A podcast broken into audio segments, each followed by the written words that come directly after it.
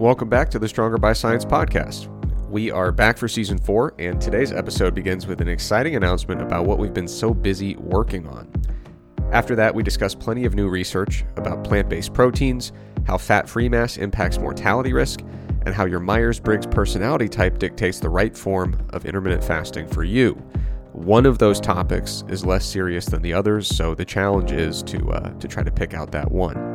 We've got some practical training tips from a coach's corner segment, and we've got a Q&A segment that covers a lot of different topics, including mouth guards for lifting, sugar sweetened beverages, ATP and phosphatidic acid supplementation, stretching, flexibility, adjusting your training based on your calorie intake, and more.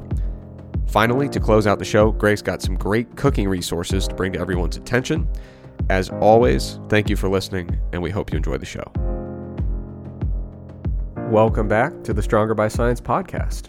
This is your one and only full time professional host, Eric Trexler. But today, uh, as we kick off season four, I'm joined by a special temporary guest co host. His name's Greg Nuckols. Greg, how are you doing? I'm doing well. How are you? I'm doing well. Uh, it's been a while. We we had a, a, fireside chat. Well, not we. You had a fireside chat episode a while back, but we've we've been kind of off the grid for a while. So I feel like some degree of explanation is in order. Uh, we have been busy. Of course, we've been doing a lot of writing and stuff like that, but we've also been putting together a diet app, uh, which is pretty exciting. So, uh, here's my. We're not going to get into too many details because it's you know it's still a ways off uh, before we put it out there. But the way I view it, so Greg, you're a numbers boy. You like numbers. You like analytics. I, I refer to myself as a numbers man, but uh, okay, f- feel feel free to continue. Fair enough. Well, I'm lazy. Uh, you might have picked up from some of my recipes over the years. I'm not really that into putting a lot of effort into my cooking and, and my tracking. And actually, you know, to be honest, the reason that the reason I eat the way I eat is because I'm too lazy. Like I, I developed my my eating habits of having like three ingredients per meal, that was because I used to track everything I ate. And I was like, who could possibly have the time to have six items in a meal? You know, six ingredients? That's insane. Cut that in half, and we're talking. Uh, so the goal with this app, in my from my perspective, is to satisfy your love for numbers and data and analytics while also appeasing people as disgustingly lazy as me. And I, feel like as we continue working with it, we're getting close there. No, I, I agree. Uh, definitely hard plus one for the laziness. Um, I probably historically should have tracked my nutrition far more than I did. Uh, but yeah, it, it, was the same sort of thing. Like the the process of tracking was very cumbersome.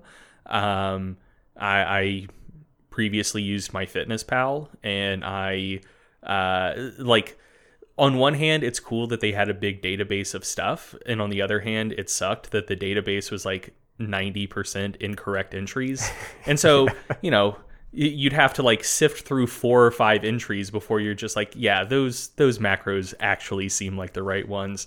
Um, so yeah, I, uh, I I have previously tracked quite a bit and have never been able to stick with it for very long because either I would start drifting towards what you're describing, where you know you just eat like four foods, you know what entries you use, um, and that's not sustainable for me because I do like to get a little bit more adventurous in the kitchen, uh, or you know I'd just be like super annoyed and pissed off taking like fucking 20 minutes to track every meal.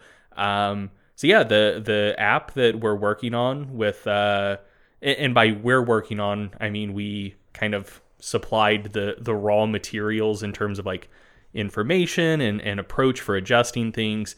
Uh, and our developers, Corey and Rebecca, have been doing the vast majority of, of the actual work, uh, obviously. But uh, man, the the pre-alpha build already is so sick. Like e- even if I didn't have financial stake in this, um, I I think I would still view it as like head and shoulders above what I've used previously. Yeah, and, and that's a good clarification. Like, uh, I think it's a pretty slick macro tracker, like as it stands, like a good food logging app. But we laid the foundation for how it actually makes adjustments. So it, it doesn't. It's not just a food tracker. It also, you know, you can put in your goal for for managing your weight, and it'll kind of coach you through the process in terms of dictating your your macro targets. So. Uh, there's a lot of ins and outs, and we're pretty stoked about it. But that's that's what we've been busy with, and uh, you'll hear about it more in the future as it comes a little bit closer to market. Um, in the meantime, if you really want to support us, everybody knows how to do it. You go to bulksupplements.com, you put in the promo code SBSPod.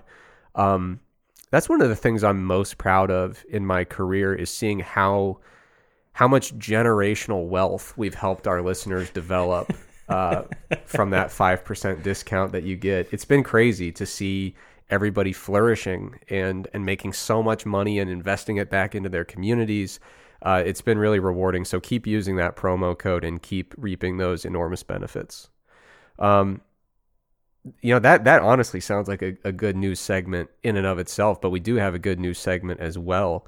And I'm going to start off with that. I'm going to keep it short and sweet. Um, vaccine numbers are looking good in the United States. Uh, hasn't necessarily been a perfect rollout, but uh, you know it's it's been very impressive. I, have been really stoked to see that, and given that COVID's been on the top of mind for about you know 13, 14 months at this point, uh, it's short, it's simple, but damn, that's some good news to see people getting vaccines. It's really cool.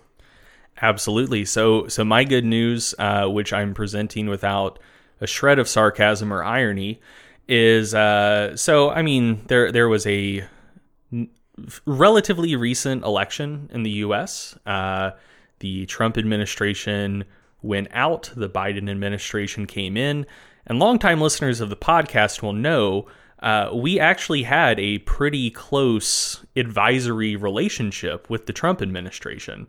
Uh, their their FDA was basically at our beck and call anytime that we asked for a clarification for something sp- specifically related maybe to the legality of CBD supplements. You know, they, they'd come out with a clarification uh, like within a week. So you know, we, we were concerned that our access to the halls of power might be threatened uh, by the incoming administration. However, um, that is not the case. So when uh, when the Biden administration came in, I, I sent him a letter. Um, said like, "Hey, look, Mr. Joe." Uh, we understand we understand that uh, the previous administration did allow some uh, some weed heads, some people who toked the reefer to work in the White House, which, uh, quite honestly, terrible idea. I, I can't understand why any why anyone would allow that. So he said, "Hey, maybe uh, you know, if if there's one big line item that can really uh, clean up federal policy, like if there's one thing you could do to improve American society, it would definitely be to get all of the potheads out of the White House." And the Biden administration 100% obliged. Um, the actual news story, honestly, I find pretty hilarious. The uh, the uh, administration asked people coming in to just like fill out a form, and like one of the questions is, "Have you ever like recreationally used marijuana?" And the people who said yes, like within months, they basically said like, "Yeah, get the fuck out of here. We don't want you." And honestly, uh, so now, the, obviously, the last part was sarcasm, uh, but this isn't sarcasm. Honestly, I do kind of think that that's that's kind of a good thing because, like, anyone who's fucking stupid enough to tell the truth to the federal government about using drugs that are still illegal in the federal level, I don't want them in the government. like questionable judgment. Yeah, I, I don't care if someone smokes weed, but if someone is going to tell the federal government that they smoke weed, I, I don't want them anywhere close to the to the levers of power. That that shows zero common sense that they would tell the truth about that.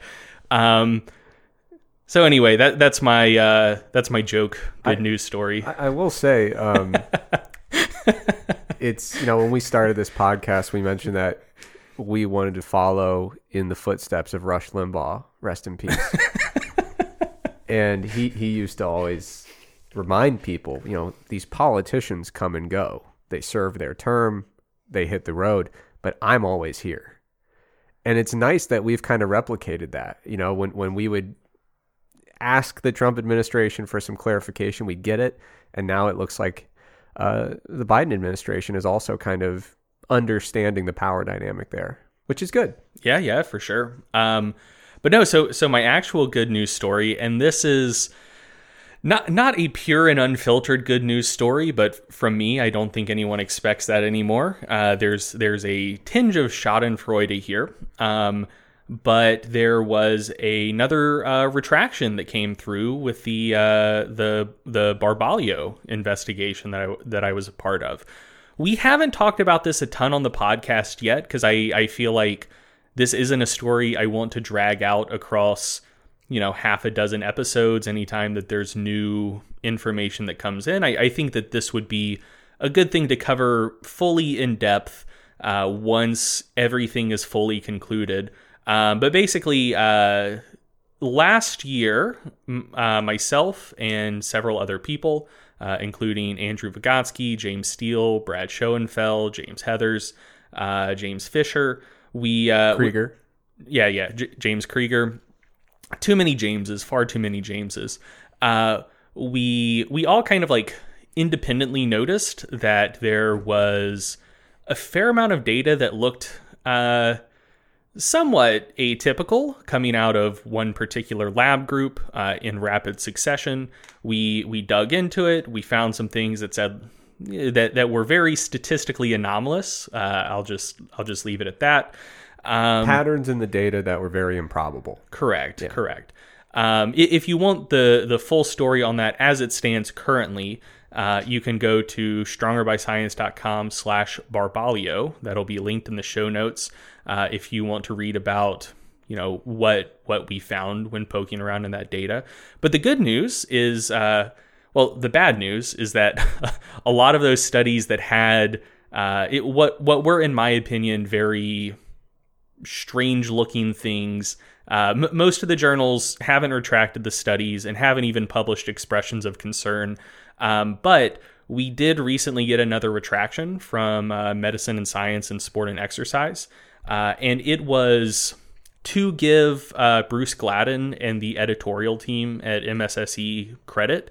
They published a really, really strong retraction statement. One of my general complaints with retractions often is that uh, the journals often try to use retractions to save face. They they'll, they'll basically just use like the most wishy-washy language imaginable, not really give any details.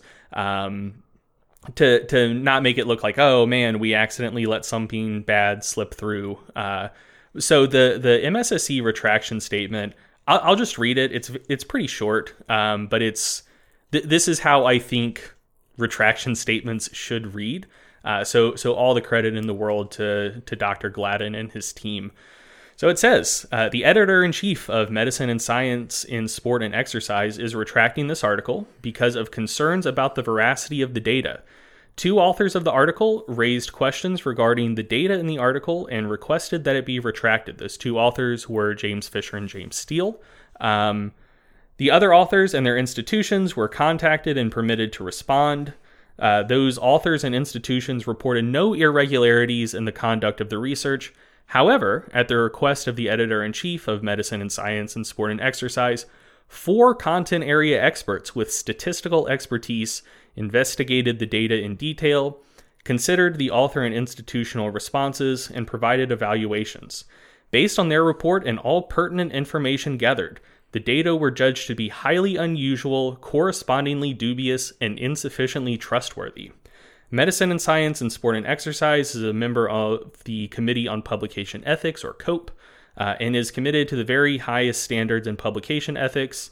Uh, MSSE has followed the processes set forth by COPE for handling of such matters. Um, so, yeah, l- laid out the investigation that took place, the reasons for the retraction, very, very good retraction statement. Uh, for people just kind of like keeping score and, and people who followed uh, chatter in the fitness industry a couple years ago, um, the there were two volume studies that came out of that lab around this time. So comparing training with 5, 10, 15, and 20 sets per week. Uh, generally finding greater hypertrophy and strength outcomes with lower training volume, so five or 10 sets per week, uh, than higher training volumes, so pretty large drop offs from 10 to 15 sets per week and 15 to 20 sets per week.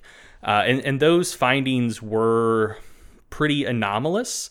Um, you know, most most research does tend to find more hypertrophy with moderate to higher volumes.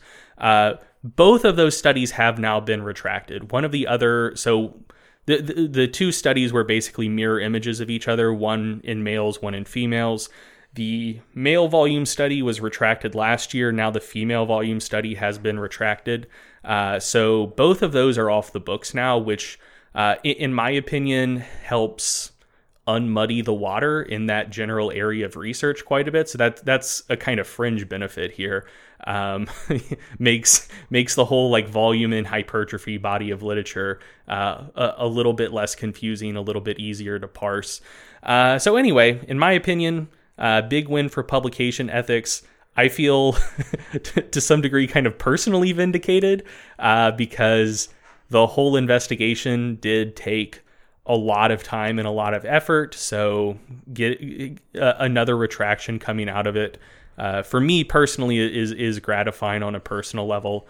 Um, and yeah, uh, MSSE is the most prestigious journal that any of the papers from that lab group were published in. So uh, the the MSSE retraction is is pretty big on that front as well. Um, and hopefully, on the back of that, some of the other journals will reevaluate some of the decisions they've made up to this point. Yeah, and whenever this topic comes up, I think it's always helpful to clarify a couple big things. It's it's very common uh, for people to kind of misinterpret the, these conversations a bit, and you know this type of thing isn't some kind of vendetta that you guys have. It's not settling a score. It's not promoting, uh, you know, some kind of uh, approach to training that you all share. It's just about making sure that the literature we're making inferences about uh, is is rock solid, making sure that all the the data that make up the literature are are really robust and reliable that we can make inferences from. So so uh, you know having um, having clarifications and corrections and retractions is part of the process of making sure that we're interpreting literature uh, th- that we can have really uh, strong conclusions from, you know, really robust data. And the, the other important thing about your investigation, I think you guys did a remarkably good job uh, really hammering this point home in all of your the white paper, the article on the Stronger by Science site, is that it's not an accusation and it's not about why or how. You know what I mean? So a lot of people hear this, they start making inferences about who did what and who's accusing who of what. And that, that really has nothing to do with it. You know, you guys, I think, made a really compelling case in your work that it doesn't matter why or how the data came to be this way, but they have patterns that are highly improbable, and therefore we have to be really cautious about yeah, like like one in 10 billion, one in a hundred billion type yes. improbable. Yeah, yeah, calculated, not, extremely low probability. Yeah, not yeah. not like one in a thousand because no. th- there's thousands of studies that get done. Like one in a thousand shit's going to happen all the time, but like one in several quadrillion. That's the sort of things you shouldn't necessarily expect to see often, if ever. Exactly. And I, I think you guys did a great job keeping focused on the, the entire purpose of this thing was to ensure uh, you know that we've got a really robust body of literature to make inferences about and that it you know it's not an accusation thing it's not about uh, you know vendettas or settling scores i think you guys you guys did a great job with that and just pointing out straightforward these are very improbable observations and therefore you know it's probably not safe to be using these to make inferences about how we program training off this data. Uh, so props to you guys for doing such a great job with that, and props to MSSE for you know for looking at it objectively and saying, okay, if the question is about probabilities, let's bring in people who who really have a good understanding of this statistical stuff and say, you know, what do you think of the veracity of this data? How generalizable is it? How robust is it? Should it stay in the literature or not? You know, so props to everybody involved there. And now we've got some feats of strength. Uh, yeah. So we haven't done a normal episode in like two or three months. So a lot of strong people have done a lot of strong stuff. So I'm absolutely going to not talk about all of them because then feats of strength would be like two and a half hours long. Uh, but but some some uh, recent strong person things in, in the last month that that I thought were uh, were pretty cool. One is uh, the the next time uh, Raw Nationals rolls around, the squat world record in the 83 kilo class. Uh, I'm locking this prediction in. That record will fall. I'm pretty sure it's 313 kilos, and uh, there are two people just toying with that amount of weight in training. So uh, Russel Orhii, who currently has the world record in that class, uh, he squatted 310 or 683 for a set of four. So uh, around this time last year, I think he was setting a ton of squat PRs, but like the training reps were a little high. But uh, a lot of folks, myself included, uh, were just like, hey, he's always been able to get lifts in on the platform before. This probably isn't a big deal. Um, anyway, when he did compete after that just insane looking training cycle, he did have issues with hitting depth on the platform. And so uh, this time around, he's hitting similar numbers, but to depth that looks pretty good. So uh, yeah, it's it's looking like he's gonna put some insane number on the platform. Um, but once again, in the same weight class, I need to give a shout out to Jamar Royster, uh, Raleigh guy, uh, great dude. Doesn't get nearly as much recognition as he deserves in that same weight class, I believe. He also looks like he's about to absolutely shit on the record.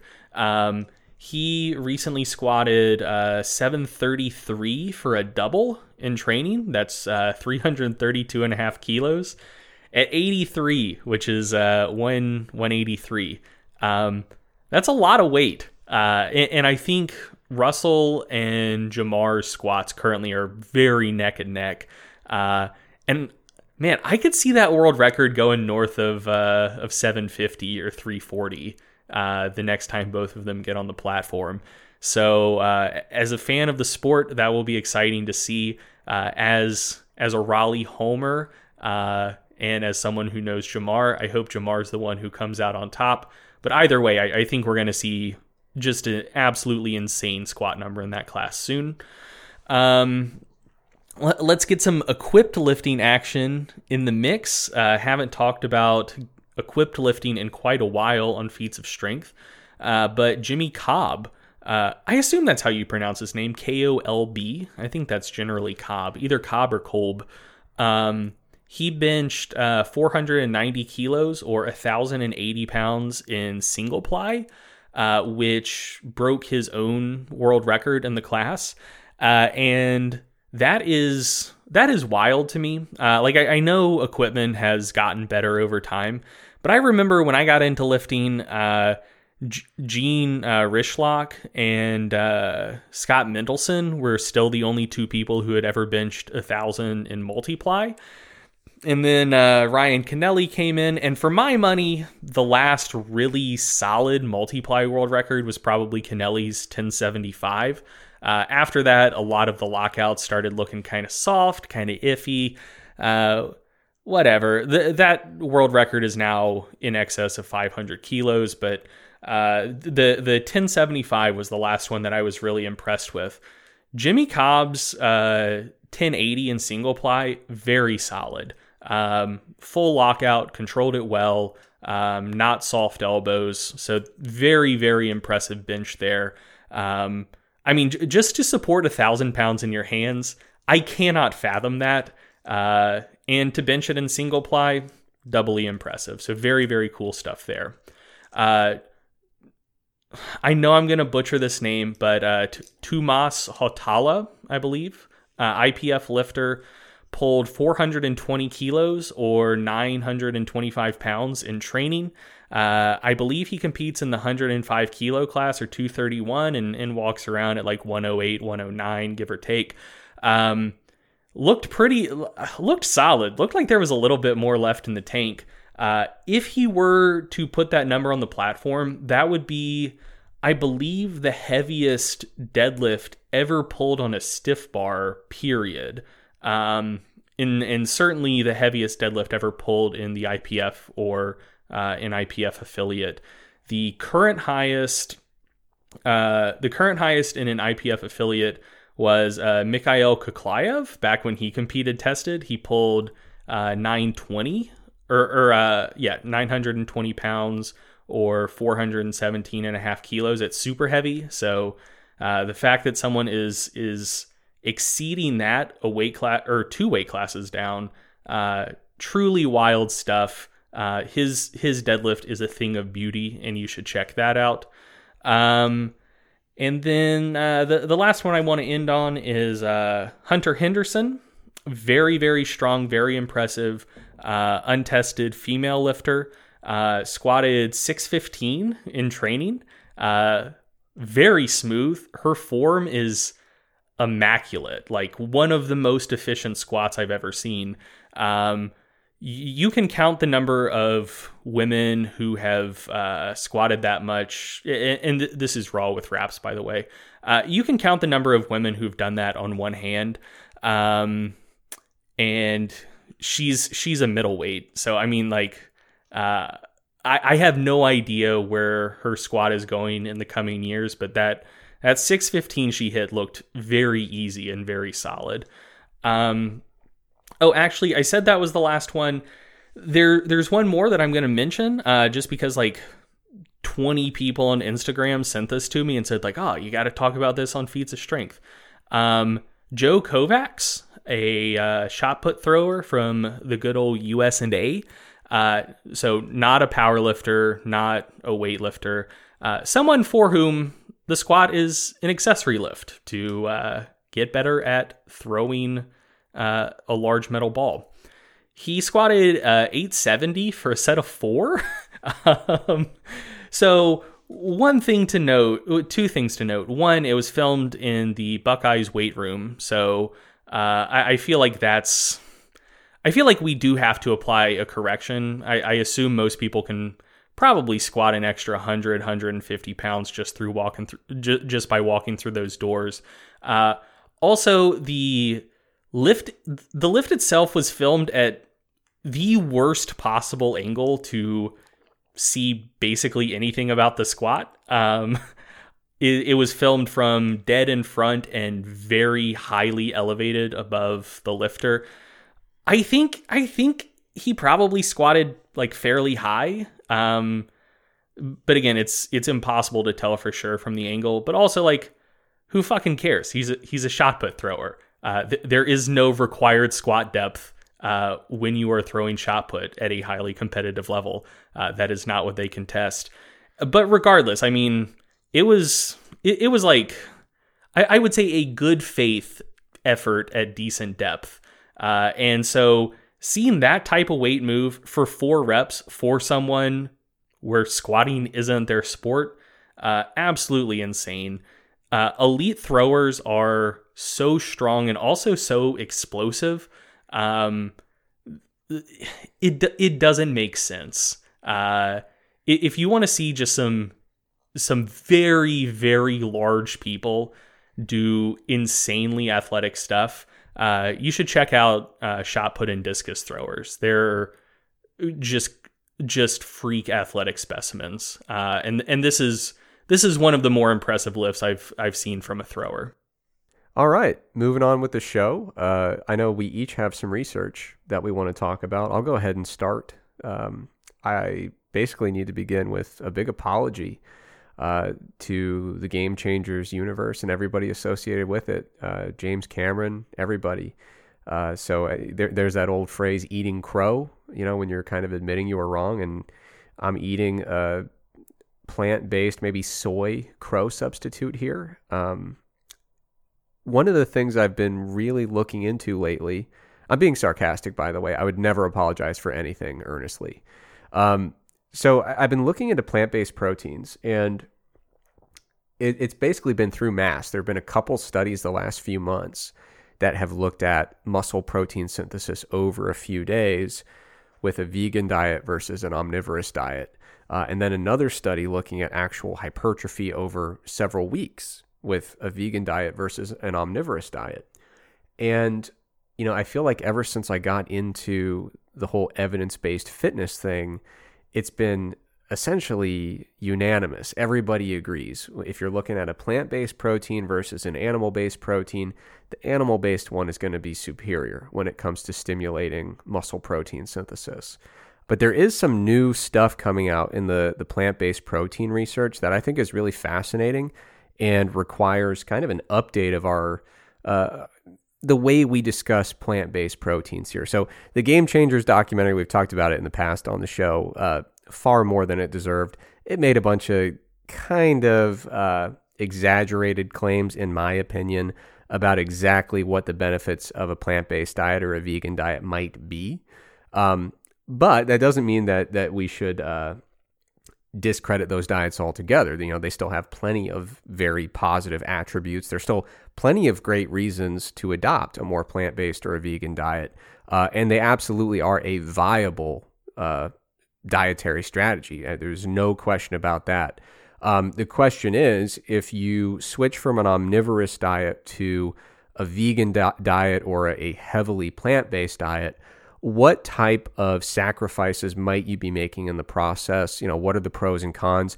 And what types of accommodations do you have to make in response to removing some key food groups from your diet? You know, removing, uh, you know, depending on what kind of diet you go on, you might be removing dairy, eggs, poultry, meat, and, and, and so on. So the question is, what are you giving up when you switch over to a vegan diet? And is it actually less favorable when it comes to uh, supporting gains in muscle mass, supporting uh, muscle protein synthesis, and things of that nature? And a couple studies have come along the last few months that have really kind of uh, provided a lot more insight, a more nuanced understanding of how we can compare plant based and animal based protein. So, ever since I got into this whole uh, evidence based nutrition world, especially when it comes to the lifting uh, side of that world, it's been pretty much agreed upon that animal protein sources are better than plant based protein sources. And there's there's really been a few key areas where that conclusion is drawn from. So first, there's just very straightforward uh, scores for different proteins. There, there are a lot of different ways that you can assess uh, quantitatively a protein's quality score. And it usually comes down to its amino acid profile. Is it lacking any key essential amino acids? If so, what is the rate limiting essential amino acid? Uh, how digestible is the protein? It comes down to simple things like that. And, and so, generally speaking, animal protein sources are going to be higher quality in these scoring systems than a plant based protein source. Another area where we draw this conclusion is based on extremely acute interventions. So, looking at studies where they observe, uh, you know, muscle protein synthesis after a single dose or a single serving of a plant protein or an animal protein. And when you look at these protein scores, when you look at these very acute study designs looking at a few hours of muscle protein synthesis, uh, it's very clear why people lean toward favoring animal based proteins. Uh, they definitely have higher protein scores, uh, quality scores, and they definitely, in an acute setting, uh, induce larger muscle protein synthesis responses. Um, but it's always important to recognize in these types of scenarios that those aren't the true outcomes we're interested in. You know, we're generally interested in seeing if I'm on an omnivorous diet or a vegan diet, does one impact my ability to make gains more than the other? Is one going to more effectively support my ability to get stronger and build muscle? Uh, and so there have been uh, some studies over the last few months that have looked at this plant versus animal protein question from a variety of different perspectives. Um, so, first of all, if you want to get caught up to speed on the muscle protein synthesis stuff very acutely, uh, there's a fantastic review paper by Van Vliet and colleagues, and I'll link that in the show notes. Uh, off air, Greg and I had a, a, serious discussion about how to pronounce that last name. I'm deferring to him. Might be Van Vliet, might be Van Vliet. Uh, perhaps we'll never know. But if we, if we find out, uh, who am I kidding? We're not going to update that on the show. But uh, anyway, I, I, think that would be a fun correction to to add in. Yeah, so maybe we will, but certainly no disrespect to the author. It's a really great uh, uh, review paper that we'll link.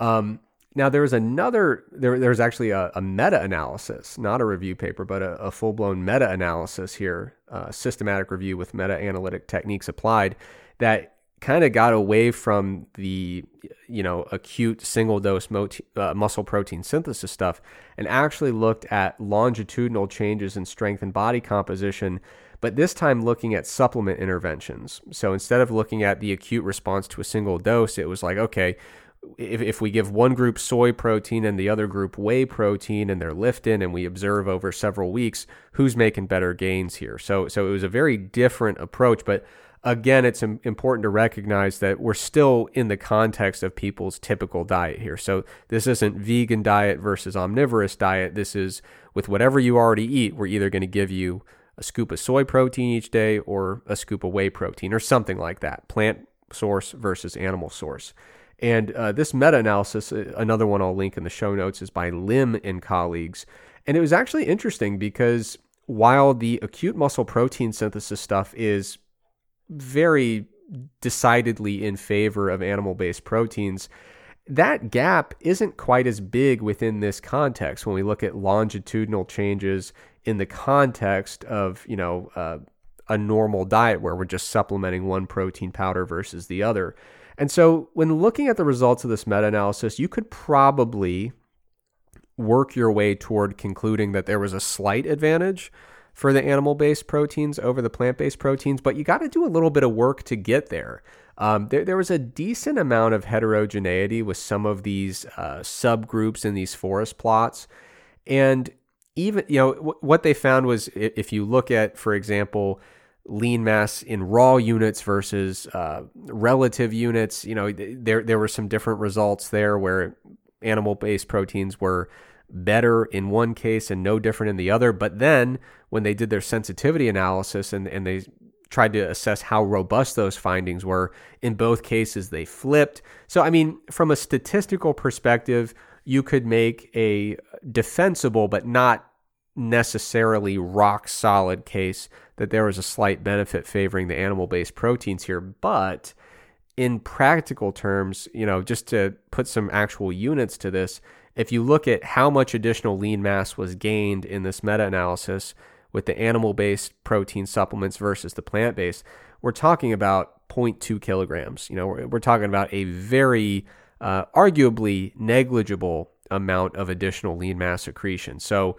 uh, not a particularly strong finding indicating that animal animal based protein supplement interventions are far superior to plant based supplement interventions. But again, we're talking about one single serving of protein here uh, versus actually switching over to a totally vegan diet. Two very very different things. So in the last couple months, there have been uh, a couple papers that have come out that uh, are getting a little bit closer to what we're really interested in. So uh, with this particular question. So there's a paper by Monteyne and colleagues that I'll link in the show notes here. And they were looking at two different high protein diets. So one was a, a high protein vegan diet that was heavily supplemented with mycoprotein, which is like a, a fungus derived protein source that has a pretty good amino acid profile. Uh, and then it was being compared to just a high protein omnivorous diet. So in both cases, they were having, I believe it was, yeah, it was 1.8 grams per kilogram of protein per day, which is plenty. And throughout, it was a three day intervention. Throughout the intervention, they were doing uh, some uh, resistance exercise, you know, along with these high protein interventions. And they were looking at muscle protein synthesis, but instead of looking at you know, the response to a single dose or a single meal, they were looking at it over the three day period. And in this case, uh, the mycoprotein supplemented vegan diet supported muscle protein synthesis over the study period uh, quite similarly when compared to the omnivorous diet, which was really interesting. But again, this is, you know, three days is better than looking at a single meal response in terms of what we're trying to make inferences about, but it's still not truly a longitudinal hypertrophy study. But fortunately, uh, very recently, within the last couple months, there was a really nice study that came out by Hevia-Larraín. And what they did was they looked at, again, high protein diets, vegan versus omnivorous, and both diet groups uh, were having 1.6 grams per kilogram per day of protein. It was a 12 week training intervention where they were train- doing resistance training twice per week. And like I said, over these 12 weeks, what they're trying to see is is the omnivorous diet actually leading to more hypertrophy or better strength gains than a vegan diet? And in this case, the vegan diet was heavily supplemented again, but it was supplemented with soy protein instead of mycoprotein. And soy protein, again, uh, has a pretty favorable amino acid profile and good digestibility as well. So, among plant based protein sources, it's a pretty high quality protein source. Uh, a really a, really impressive strength of this study. Uh, first of all, they were looking at younger people, uh, which you, you, don't see that. Some sometimes these uh, dietary interventions they focus on uh, populations that are susceptible to sarcopenia, and and it's, it's, nice to every now and then you know mix in some studies where they're looking at younger folks who might be. Um, might be a little bit more similar to our our listenership or our readership at Stronger by Science. So we're talking about people in their 20s here, healthy folks. And uh, yeah, so over this 12 week intervention, they're lifting weights. And this was nice because it gave a lot of different perspectives. So it measured a performance outcome being leg press one rep max, but it also looked at uh, whole body, or I'm not whole body, but whole leg lean mass via DEXA. It looked at hypertrophy at the whole muscle level via ultrasound. And it also looked at hypertrophy at the fiber level. Uh, so it was kind of looking at every layer of hypertrophy, whether you're looking at the leg, the muscle, or the fiber itself. And what was really fascinating here was just like the previous study looking at protein synthesis over multiple days, this particular study seemed to indicate that the, the vegan diet and the omnivorous diet led to relatively similar gains when we're talking about the strength outcomes and the hypertrophy outcomes. And so uh, I, I think it's really it, it's really important to recognize here that they did everything right uh, in terms of trying to make sure that the vegan diet uh, effectively supported hypertrophy. So, w- in the past, we've talked a little bit about protein distribution, and in this case, the vegan and the and the omnivorous groups they all had uh, four protein servings per day, kind of spread out through the day. Each serving was over was around or over 0.3 grams per kilogram of protein. Each serving provided plenty of essential amino acids. Each serving provided plenty of leucine, two to three grams of leucine per serving. So they were taking this vegan diet, they were using a high protein source, being soy protein, and they were spreading these protein boluses throughout the day uh, in a way that is really consistent with our current understanding of protein distribution. So, uh, you know, the important thing to keep in mind when we look at the, the two most recent studies here showing that vegan diets have similar effects on hypertrophy, we have to keep in mind that they were high protein interventions. And we have to keep in mind that they were using uh, protein supplements that were that had pretty good digestibility and pretty good amino acid profiles. So uh, we have to interpret these findings within that context. But I, I think it's really important to highlight these studies because they indicate that the the pretty large gap we see when we compare proteins based on their protein quality score or their acute effect on muscle protein synthesis. That large gap seems to really, really shrink based on the evidence that's coming out recently when we look at the stuff we actually care about, which is if I'm consuming this diet versus that diet and I'm lifting hard, over time, is one going to actually support my lifting goals better than the other? Uh, so we on the show we've always talked about vegan diets as being a very viable approach but we've talked about okay what kind of accommodations do you have to make? You know there are some micronutrients that on a fully vegan diet the bioavailability is lower or because of the food sources that are eliminated they're harder to get into the diet. There are some accommodations that ought to be made when it comes to putting together a really solid vegan diet or heavily plant-based diet one of the accommodations we've always talked about is like, well, you know, you're giving up some value on your protein sources. So you might need to increase your total protein intake or do a variety of different uh, protein related strategies to overcome that. These studies, in my opinion, are at, at, at the very least indicating if your total protein intake is high enough 1.6, 1.8, 2 grams per kilograms per day, uh, and you know you're lifting throughout the intervention and your vegan diet contains protein sources that are pretty high quality, things like soy, things like mycoprotein. You don't have any major essential amino acid gaps. You're, you're distributing your protein relatively sensibly throughout the day. Within those constraints, I think these studies give us a much more favorable view of the potential for plant based or vegan diets to really effectively support hypertrophy. Now, if you wanted to be extra cautious, you don't lose anything by applying some of the accommodations we've mentioned in the past. So if, if you basically say, well, I might be lacking this amino acid or that amino acid, uh, I, I might be sacrificing a little bit here in protein quality. Maybe I'm going to bump my protein when I switch from omnivorous to vegan. Maybe I'm going to bump it from 1.8 to 2 grams per kilogram per day. If you want to make that adjustment, you're probably not losing anything in the process it might be viewed as kind of an extra cautious approach.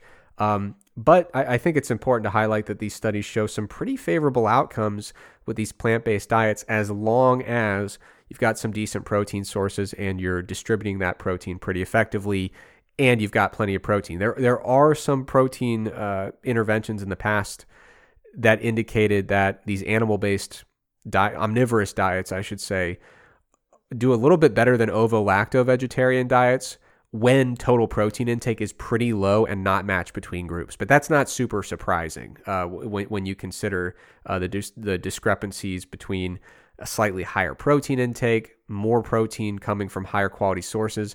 Within those constraints, uh, you know, there might be a bigger gap, but when you've got enough total protein and some solid protein sources, I think these are um, these are some really encouraging findings for for uh, supporting plant based proteins. Uh, again, some of the other claims in, in, game changers, you know, still need some support. Uh, not sure if we're ever going to get the study we need on those nocturnal emissions, but uh, emissions. you, you, you just cut out meat and just all night long you're just shooting fat ropes. Nocturnal erections. There we go. Yeah. Yeah. Um, haven't seen that study yet. Maybe they'll fund it, but uh, but yeah, it's it, it's I think an important update on plant based protein uh, because it, it's looking a little bit more favorable in some of these more uh, more relevant applications. No, yeah, that that makes sense to me. I, I think uh, j- just on a related note, the next time a really big uh, a really big just nutrition documentary of any kind that royals the fitness industry comes out, we should have a movie night. Uh, because I, I feel like we could we could really farm that for content. I think people respond pretty well to to our game changers content. Um, and I, I, I just feel like we could put together a, a lot of superior bits if both of us were in on the joke. Uh, I still haven't seen Game Changers. Never fucking will. Uh, I will I will not watch that movie alone.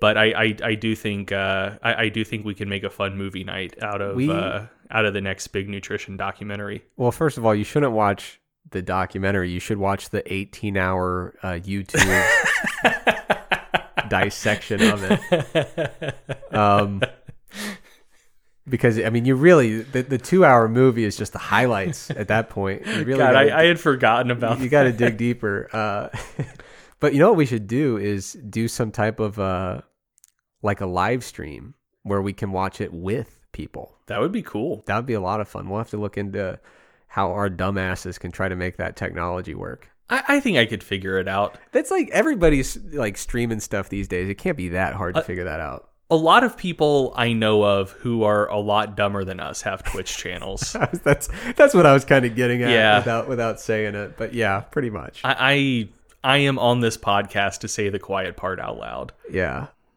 Are are we ready to move on? Yeah, yeah. I think you've got a, a little bit of research to cover as well. Yeah, I, I do. Um, so I want to talk about a recent study by Sedlmeier and colleagues uh, the title of which is Relation of Body Fat Mass and Fat Free Mass to Total Mortality, colon, results from seven prospective cohort studies uh, that will be linked in the show notes. Um, and, and, so I wanted to talk about this because I think it does a pretty good job of clearing up a, a pretty common argument that I see in, in the fitness industry, in a lot of comment sections, etc. Anytime that BMI is brought up, so um, if someone mentions BMI, that's kind of like uh, it's like a, a siren song that is going to attract probably 40% of powerlifters and bodybuilders on the planet into the comment section to say like BMI's dumb. Uh, it, it, can't tell the difference between fat and fat and muscle. Uh, like the why anyone puts any weight at all on this metric is beyond me. Uh, modern medicine is stupid. BMI is stupid, et cetera, et cetera.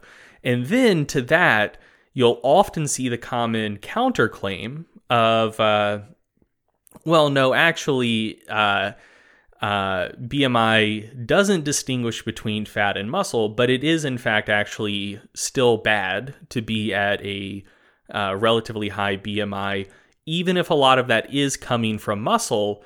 Um, like it, it, that's still bad for you, and often the purported mechanism people will throw out there is that just if your body is larger, period, uh, that's going to put more strain on your heart just because you need to perfuse more total tissue, and that's going to make your heart work harder, uh, which I guess theoretically might make it give out sooner. Uh, but but anyway, that's that's the common uh, counterclaim I see. That that uh, logic is dangerously getting close to the old Donald Trump theory of just conserving your heartbeats. well, yeah, I mean that, that's obviously one uh, one fatal flaw in that idea. Uh, the other thing is if we want to be a little bit more uh, a little bit more rigorous about it. Um, so uh, it, it is true that if you have just more body mass, period, uh, you do need blood vessels to feed that body mass. But ultimately, uh, in major disclaimer, don't take anything I'm about to say as medical advice. Talk to your doctor, etc. Um, but but ultimately, the thing that's going to affect load on your heart, strain on your heart, is the blood pressure that you have and the resistance that your heart is dealing with and trying to pump blood out against. Uh, and so here's here's some nerd shit for you. I'm gonna badly mispronounce this, um, but if if we're gonna talk about how hard the heart has to work, we need to talk about the resistance that it's encountering, uh, and you can calculate that using the Hagen Poiseuille equation. Uh, I, French people don't tell me I pronounced that wrong because I know I did. Uh, but anyway, th- that equation is what you would use to like calculate resistance in any sort of vessel where you're pushing fluid through, be that blood vessels, be that pipes, whatever. Uh, and so that equation is uh, 8 times the length of the vessel times the viscosity of whatever liquid you're dealing with divided by pi times the radius of the vessel squared. Uh, and so it's it's directly proportional to the length of the vessel. So basically, if you have more total length of blood vessels, that is going to increase the resistance your heart is dealing with. But it's inversely proportional to the radius of the vessel raised to the fourth power. So that's going to have the radius of the vessel has a way outsized effect on resistance compared to length. So, you know, it's it scales with length to the first power and radius to the fourth power. So something scaled to the fourth power that's that's going to have a much much larger effect. And just to quantify this a little bit, I wanted to see basically like how uh, how how long the total blood vessels in your body were, uh, and then compare that to how many additional miles of blood vessels are added by gaining fat and or muscle or whatever just just additional tissue. Uh turns out that was harder than i thought it would be. Like that that's not just like a handy thing that you can search on pubmed. So i googled it and a lot of sources were saying like eh, about 100000 miles of blood vessels in the human body. So that that seems for adults. So that seems uh fairly plausible. Like i've seen that claim enough. Hopefully, it's not complete bullshit because everyone's out there repeating it. But then when I searched how many additional uh, miles of blood vessels you add uh, per pound of fat and or muscle, I saw numbers ranging anywhere from five miles to 200 miles, which uh, that's a pr- that's a pretty big range. Uh, but But it's worth noting it actually doesn't matter all that much for our purposes here. So uh, let's take the high number there. Let's say it's 200 additional miles of blood vessels uh, per pound of muscle that you gain. Um, and let's say that you're you're talking about the the difference of being, you know, say a, a BMI of 23 with, you know, some amount of muscle versus a BMI pushing 30 with 20 more pounds of muscle.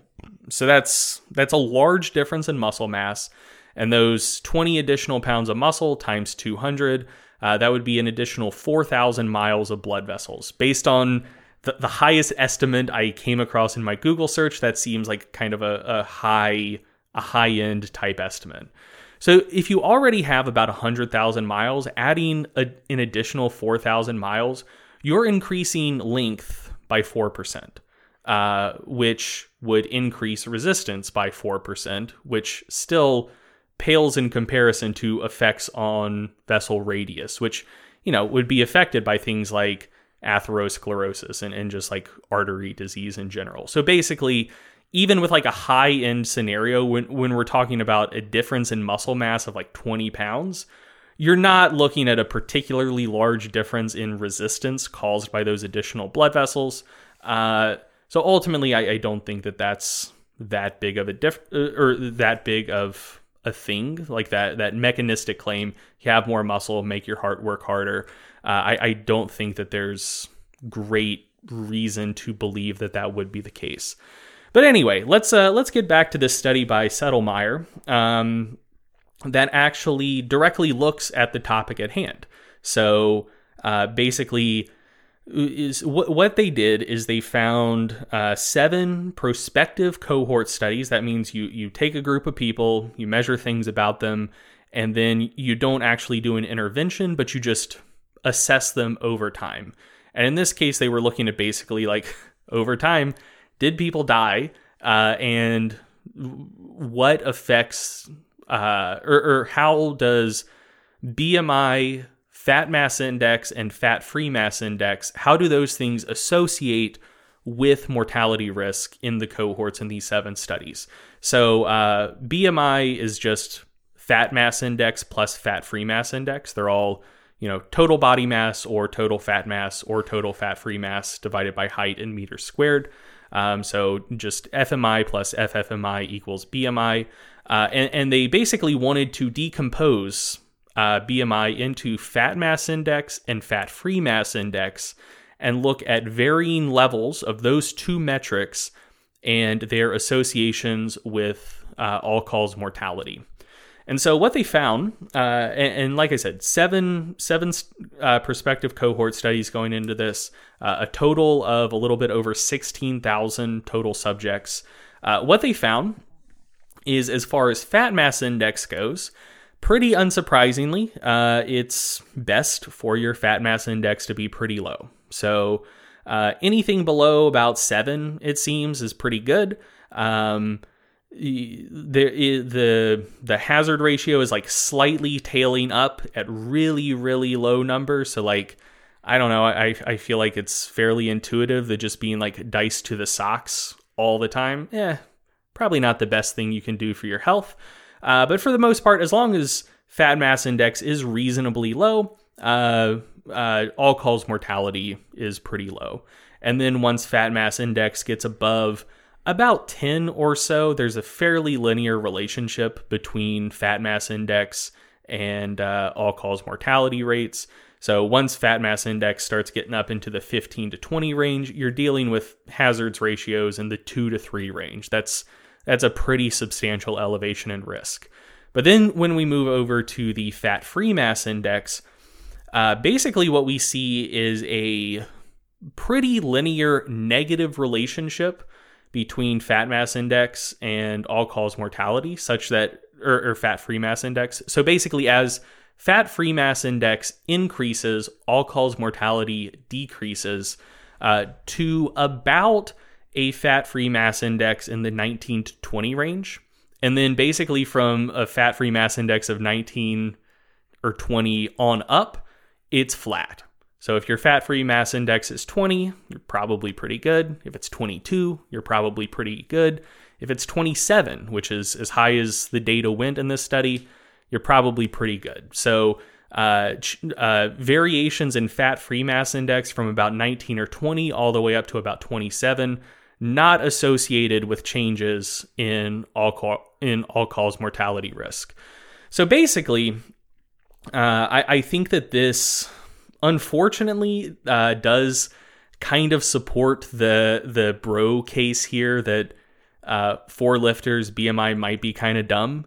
Um, basically, as long as you're pretty lean, like, and we're not talking like shredded here, uh, like the the the what what what the levels of uh, fat mass index that are associated with low relative risk here, where where they would equate to body fat percentages in you know, b- basically like 20, 25% and below. Um, and, and, and they did include both males and females in here, so probably a little bit lower for males and probably a little bit higher for females. Uh, but basically, like as long as you're as long as you're looking at somewhat decent body comp, uh, big big is fine. Bigger isn't necessarily better. It's not necessarily worse.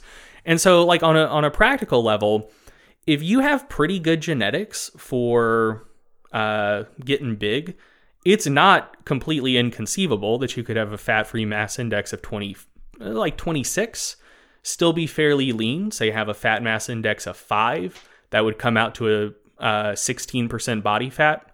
And in that case, your BMI would be 31. And this study, or this uh, analysis based on seven prospective cohort studies with a lot of subjects going in, uh, suggests that that would not be associated with elevated mortality risk. Um, your your risk there would be about the same as if your fat free mass index was say 19 and your fat mass index was still five uh, and your BMI was 24. So um, yeah, this this I think is a this was cool because like I, I've seen that argument that I alluded to be had a lot by a lot of people. And I don't see people actually dropping links to to show like, oh no, here's the independent associations between fat free mass index and BMI and fat mass index and mortality. It's it's kind of just people making like rationalist arguments like, oh no, you get big, hard work hard, you die fast. Like that's uh, that that's kind of the level of discourse.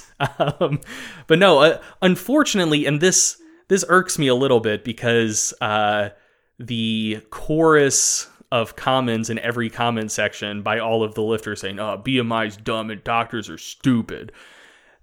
It does annoy me. Like it just irks me to see all of those comments, but like they're kind of right. They kind of have a point. Um, as long as you're pretty lean getting big uh, doesn't seem like it's going to negatively impact uh, all cause mortality risk. Again, based on this study, don't take this as medical advice. All standard disclaimers apply. I just think it's great that this study included rampant steroid abusers because, as you noted, the the upper range of fat free mass index was 27. Yeah. Uh, and as we know, as we know, no drug free person has ever been that big. Yeah. I mean, it'd be great if they did, but it's just not going to happen. Yeah. All right. It looks like you've also got some cutting edge research to discuss here uh, about intermittent fasting and one's Myers Briggs personality type. I, I was going to save that for uh, the reveal of the bit, but that's fine. Uh, steal my thunder. I don't care. Uh, so I, I came across something on Facebook the other day that I thought was absolutely hilarious. I think it was a screenshot someone shared to the the Macros Inc. Facebook group, uh, but it's an ad from a company called Do Fasting. Uh, it's a sponsored post, and uh, basically they're they're taking you to a page where you can take a quiz to figure out what type of intermittent fasting is best for you. Uh, and, and, this is kind of like uh, like OK Cupid with like their 27 dimensions of compatibility. They're they're leaving no stone unturned. A a small-brained diet coach might think like, "Oh, someone's interested in intermittent fasting. What kind should they do?" They might ask stupid questions such as, well, what fits your preferences best? Do do you know maybe you want to do 16-8 intermittent fasting if you just want to skip breakfast. Uh, maybe if you're uh, trying to improve metabolic flexibility, you might go with like a 24, like a 20 hour fast, four hour feeding window to have like a longer fasting period. Uh, if if you're a Brad Pilon devotee, you might say like, okay, you're going to eat normally most days, and then you're going to have two, one or two 24 hour fasts per week. Like if that fits your preferences best. So that those might be some approaches that a, a very small brained diet coach would would do. You know. Uh, mostly ask about preferences, but no, th- this is far more scientific than that. Um, they ask about things such as uh, what is your blood type, uh, what is your age? Because obviously, different intermittent fasting approaches are more or less appropriate for people of different age ranges. There's tons of research on that that I'm sure we're all very aware of. Uh, and then also, what is your personality type with reference to the Myers Briggs uh, personality inventory? Uh, uh, before I get into that, I also want to note that on, on this graphic, they lay out like four different fasting options that, that all of this stuff can filter you into. Um, so one of them's 14, 1410, which is 14 hour fast, 10 hour feeding window, which is basically just like eat a late breakfast and early dinner. And, and that adds up to 24. Correct. Yeah, yeah, yeah that, that seems fine. Uh, another one is 1212, that's not even intermittent fasting in my book. Like a 12 hour feeding window is a normal ass feeding window. that's having uh, breakfast at nine in the morning and dinner at nine at night. Yeah, that's that's that's an unbelievably normal feeding window for someone to have. If anything, maybe it maybe a tad long. Yeah, so congratulations, everyone is intermittent fasting. Uh, the the next is classic lean gain style 16 8 16 hour fast 8 hour feeding window or in other words basically just skip breakfast but then this last one on the list here is 36-0. So one, I did I did not realize days had 36 hours and two, nothing seems particularly intermittent about that fast. You fast for 6 hours or or you fast for 36 hours, you feed for 0 hours it seems. You fast for another 36. I I don't see where the feeding window goes in there. No, that that's um I was gonna point that out. I'm glad you covered that because I'm like, there is no indic. I I want more reassurance that I will ever eat again. This 36 zero window does not sound fun. Yeah, yeah. So um, that, that that was the ad, and, and I mostly just wanted to talk about it, uh, just just so our podcast listeners will become aware that Myers Briggs is fake. Um, it like it is a thing that exists, but it's also something that you shouldn't put any stock in whatsoever. So, uh, to, to the degree to which it has some degree of value, um, it, it's because like the four axes of the Myers Briggs personality inventory uh, correlate with the first four parts of the Big Four. So it doesn't uh, it, it, doesn't account for the fifth part, or, or, the big five, I mean. It doesn't account for the fifth part of the big five, which is neuroticism. Uh, but uh, some some of the parts uh, correlate with the big five. The big five is um, it, has a lot more research backing it up. So if you're going to choose one of the two, big five is objectively the better choice to go with. Uh, and also, like my Myers Briggs, I don't think a lot of people are aware the degree to which it's just like completely made up and pretty unvalidated. And I think people aren't aware just because it is so common. Like it's used in a lot of business settings, it's used in a lot of educational settings. Uh, the people who developed it weren't psychologists, they weren't psychometricians. Uh, they were basically just a couple people who came across Carl Jung one time and they were just like, "Damn, dude, like this guy has some has some sick ideas. Uh, let's just like take it and kind of like dumb it down a lot and sort people into personality types." Um, like around half of the published research supporting the use of the of the Myers-Briggs test is published in a journal called the Journal of Psychological Type which if you haven't heard of it, uh, that's because it's it's not a uh, well-regarded, well-cited journal. Uh, it is uh, associated with the Myers-Briggs test. Uh, I, I think like every editor of that journal ever has been a proponent of Myers Briggs. Like it's it seems to be a journal that exists to launder the Myers Briggs into the published research. Um, and uh, here's a fun conflict of interest you can buy Myers Briggs personality tests on the journal's website if you want to like take it for yourself or like use it for your organization. So that's uh, uh we've talked about on the podcast before how it seems to be an inherent conflict of interest to publish stuff about like uh, uh, about uh Ayurveda and like Journal of Ayurvedic Medicine. Like I don't know. Seems like you kind of have a, a vested interest in this stuff working. I don't know. Seems weird. Th- this is far more direct.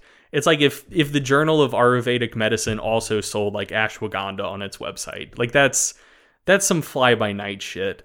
Um, so I, have seen uh, Myers Briggs described as astrology for people with LinkedIn profiles, and honestly, I think that's a little bit too generous because like I think a lot of people who are into astrology like don't actually believe it. They're just like in it for the vibes, you know? Like it's it, it it's kind of like uh like people who are into like quote of the day type books. Like if you've ever read astrology profiles, it's generally either just like some piece of generally inoffensive good advice or something that's just like, "Oh, you're a great person and everyone should know that." It's it's kind of like daily affirmations. Uh, people who are like really into Myers Briggs think it's like very scientific and seem to base like a lot of their personality around it. So if if I had a nickel for every time I've seen someone like make a statement that's like as an ISTJ, like I find this very relatable, blah blah blah. Like that's uh yeah, that's that's some wild shit. Anyway, um, yeah, I'm just looking at the website now. You can get certified. Yeah, yeah, you you can get certified to be a Myers Briggs practitioner from from this journal website that is laundering My, Myers Briggs ideas. It's uh, like that that in and of itself should uh invalidate it in the minds of a lot of people. If that's if that's where you got to be publishing stuff to to show that your your shit actually works. But anyway, um, yeah, I, I just uh, I, I wanted to talk about the the uh, do fasting ad, both because the use of Myers Briggs to determine what type of fasting you should do, and the mere existence of 36 zero intermittent fasting. I, am sure that there's some sort of explanation for that. Like maybe it's like snake diet type shit, yeah, where it's like yeah. fast for 36 hours, eat one big meal, but there's no explanation of that on the ad, so I I just wanted to dunk on that a little bit. Uh, and just to talk about how dumb the Myers Briggs is. Again, t- to reiterate, it's not that it has no utility whatsoever, but I fail to see any utility that it has that the Big Five doesn't have. Uh, Big Five is more supported, uh, contains an extra dimension, and that's the the neuroticism dimension. So, like, if you're someone who who's into Myers Briggs, uh, just take the Big Five instead. Can I blow a hole in your theory here, though? Oh, God, go for it. Where can I get Big Five certified? I have no idea. Yeah, I mean, if they don't have a journal website that also allows me to get certified, then I can't actually put these ideas into practice. That is true. Yeah, they they, they need to launch something like the Journal of the Big Five. Yeah. Uh, but yeah, so so I, I just wanted to talk about that. Uh, as an ENTP, I did find it pretty absurd that people would use the Myers Briggs to uh, recommend intermittent fasting profiles. Good stuff. Um, so I, I want to do a coach's corner segment. We don't do it very often, but there there's uh, a couple of things that I've just been doing lately uh, that seem to be going really well, and uh, I figured I'd chat about it extremely briefly. But before I do that, I do want to mention I, I can't even recall. Have we talked about P ratios a lot on the podcast? I think we talked. Oh no, we haven't put out a uh, nor well, you haven't put out a podcast episode since the article went live. Yeah, so I, I don't want to have like a whole big discussion about it because we've written v- literal volumes of literature about this topic, but a while back, I know we've at least mentioned it, the concept on the podcast, but there's this idea floating around that if you let your body fat get high, it impairs your P ratio. It makes it harder to make lean gains essentially. So for if your body fat's higher, then it means uh, you know if, if you're trying to bulk up and you gain three pounds of weight, then a smaller percentage of it is going to be lean mass. Uh, that, that's the general concept. Is uh, you know that having high body fat makes it harder to make lean gains or potentially impairs hypertrophy. Um, we don't subscribe to that theory and wrote a big article about it. And then there was rebuttals and rebuttals to rebuttals. And uh, so I, I, guess just to make the listeners aware, if you're interested in that uh, particular content, there's a great deal of written uh, written work about it that we put together. The last like two articles on the site, I think. But uh, on top of that, we recently sat down for uh, a bit of a debate. It was you and me and Mike Israetel and Menno Henselmans, and it was hosted by Jeff Nippard. And so, if you want kind of an audio rundown of that topic and the back and forth and the different perspectives, uh, we will link that in the show notes that our listeners can also give that a listen as well. Um, now, moving on to the coach's corner. Um, I wanted to very briefly bring some of these exercises up because I don't know if everybody else is like me, uh, and hopefully they're not. Uh, but for me, exercise variations are very cyclical. It's like fashion, you know, like something becomes fashionable and then it goes away. And then like 40 years later, people are like, ooh, we should bring that back. I feel like I'm always cycling through variations and I'll just like forget one exists. And then I'll rediscover it later in my training career and be like, damn, that is a sick variation. I should have been doing that the whole time. And so uh, it, it, goes for my own training, but also the stuff I do with clients. You know, sometimes I'll I'll get on a streak where I'm like, ooh, a lot of people are are really liking this variation. It becomes kind of a bigger uh, a bigger part of my programming. But a few things that I've kind of rediscovered lately. First of all, is completely because of you, but pin squats are awesome. Uh, you've been doing them a lot in your own training. You had a mass article about them. Uh, so I, I, really couldn't ignore the pin squat any longer. And I've had a few clients who we've been working on, you know, the, the hips rising up really quickly uh, relative to the shoulders. Um, you know, tr- trying to make sure that we're really cueing really explosive movement out of the hole, keeping the shoulders coming up quickly, keeping the chest up and out. And the pin squats have been great for that. So I've had a lot of clients who, um, have needed a little bit of work of ex- explosiveness out of the hole, but also just kind of cueing different uh, technique things out of the hole. And the pin squat has, has been great for that. Another thing that's been great, uh, I've got clients who a lot of them are are training with really limited resources right now. Um, so you know, in, instead of being at a commercial gym due to COVID, we've got some dumbbells, we got some random things around the house, and uh, one of the lower body accessory exercises that's been really sick for that application is wall squats with a foam roller. So if you've never done those, you're basically uh, leaning up against the wall squatting, but you've got a foam roller kind of between your lower back and the wall. And what that does is it allows you to very comfortably slide up and down as you're squatting. And from my perspective, it feels a lot like a very suitable replacement for the hack squat machine at a gym. Uh, really, really good quad stimulus from that. Uh, my clients have been loving it, and if you're if you're thinking like how, how can I get some quad focused lower body lower body accessories without a leg extension machine and a hack squat and a leg press when you're at home, I think that's a great one. Uh, Another thing that's been helping my clients with their squats is just really revisiting the way they grip the bar. I've had a few clients who, um, you know, you know how it is when you're squatting a lot. You'll you'll get the elbow that's bothering you. You get the wrist. You get the shoulder. Some of that upper body positioning of just resting the bar, uh, it, it can get a little bit tedious, cause some pain and irritation. But just kind of reminding people of really, uh, first of all, switching to a false grip and getting your thumb on the other side of the bar rather than wrapping it around the bar, putting on the same side of the bar as your other four fingers. And then really giving yourself the latitude to wedge that bar down a little lower in your palm. Just those little cues uh, has really made a big difference for some of my clients lately. And I think sometimes people forget to uh, to remember that you have a lot of options with how you're actually holding the bar in a squat. Like everybody thinks, oh, should I go high bar, low bar, neutral. But I mean, there's a lot more to placing a bar on your back than just high, low, middle. You know, there, there's a lot more to it. And uh, messing around with squat grip has been really helpful lately.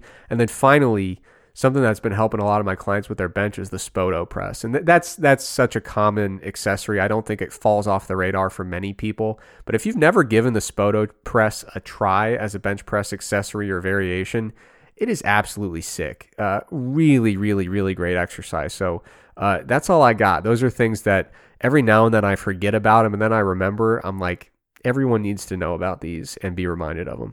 Sounds good. I, I had a coach's corner planned out too, but I, I was going to talk about sticking points and also talk about pin squats a fair a fair bit. Uh, so I, I think we can I think we can talk about that on a future episode. All right, sounds good. Uh, now, b- before we close things out here, I, I do want to get through some Q and A questions. Um, do you want to maybe run through a few of the Q and A questions for you, and then I'll do mine? Uh, yeah, sure. Let's do it. So I have uh, I, I, have four, I believe, three or four. Um, so I, I, solicited these from the Facebook group and the subreddit. Uh, if you're not already a member, those two places, you can go to Stronger by Science Community on Facebook or reddit.com slash r slash stronger by science to join the Reddit community. Um, yeah, that, that's where I got these questions from, and I'll, I'll start with uh, some of the highly liked ones from Facebook. So, I'm going to start with Peter Herguth. Um, the question is mouth guards and performance question mark that is the full question so i am assuming uh, that's asking about what are the effects of uh, wearing versus not wearing a mouth guard versus, versus maybe different types of mouth guards on strength performance because uh, I, I assume that's what most people are interested in uh, so I was able to find five studies that were potentially relevant to lifters. There, there's more total studies out there looking at uh, various athletic things with or without mouth guards, but a, a lot of them use uh, aerobic or you know like Wingate test type outcomes. Uh, so so I found five that looked at strength and or force and or power outcomes. Um, and and they'll all be linked in the show notes. And I also came across a a pretty recent, I think 2018 systematic review on just like all measures of physical performance, including uh, aerobic and anaerobic endurance, uh, those types of things. Uh, that will also be linked in the show notes. Um, but in terms of uh, power output, force output, of the five studies I was able to find, it's not worth digging into all of them individually, but basically, uh, we're looking at a, a fairly evenly split mix of slight positive results in favor of uh, of using a mouth guard, um, and about half null findings. Really, really no effect. Um, the the idea behind wearing a mouth guard is that uh, if you're able to clench your jaw when you're trying to exert maximal force or maximal power, um, the the like just clinching uh feeling clinching motion will help you be able to increase force output in some other part of the body. Uh, th- that's not a completely a, a, completely wild concept. So for example uh, like tensing your core before you do most lifts will be able to help you increase force output a little bit even if you know you're not necessarily doing like a core exercise. So uh, that that is a phenomenon that exists. And, and, basically when it when it comes to mouth guards like you can clench your jaw a little bit harder uh, and do so with a little bit more comfort. Um, and so yeah it, it, seems like there's a fairly even mix of eh, maybe some slight positive effects versus some measures showing no effect. Um, and so overall b- before i would recommend the use of a mouth guard for lifting generally. I would want to see more evidence and, and I'd want to see a more clear and consistent positive trend in the research because there are a lot of null findings in here. Um, but I, I, would say that if you're someone who does habitually clench your jaw or grind your teeth when you're training, getting a mouth guard is probably a pretty good idea. Uh, there's no evidence I could find that it's going to hinder strength or power performance, and it may help a little bit. Uh, don't expect a, a, particularly large benefit. And like I said, if you don't already clench your jaw or, or grind your teeth when you're when you train, uh, I I don't think it's something that has enough support to recommend it for everyone all the time. But uh, yeah, if you do already clench your jaw quite a bit, uh, probably probably not a bad idea to get one. Uh, do you want me to just run through all of mine, or, or do you want to? Yeah, yeah, you, you go ahead. Okay, cool. So another one from Facebook from Jordan Jeffers. Uh, Jordan asks, "What are the connections between flexibility and hypertrophy or strength training? Uh, for example, does it help to be more flexible in the target muscle? Does it have no impact? Does it vary by muscle or exercise?"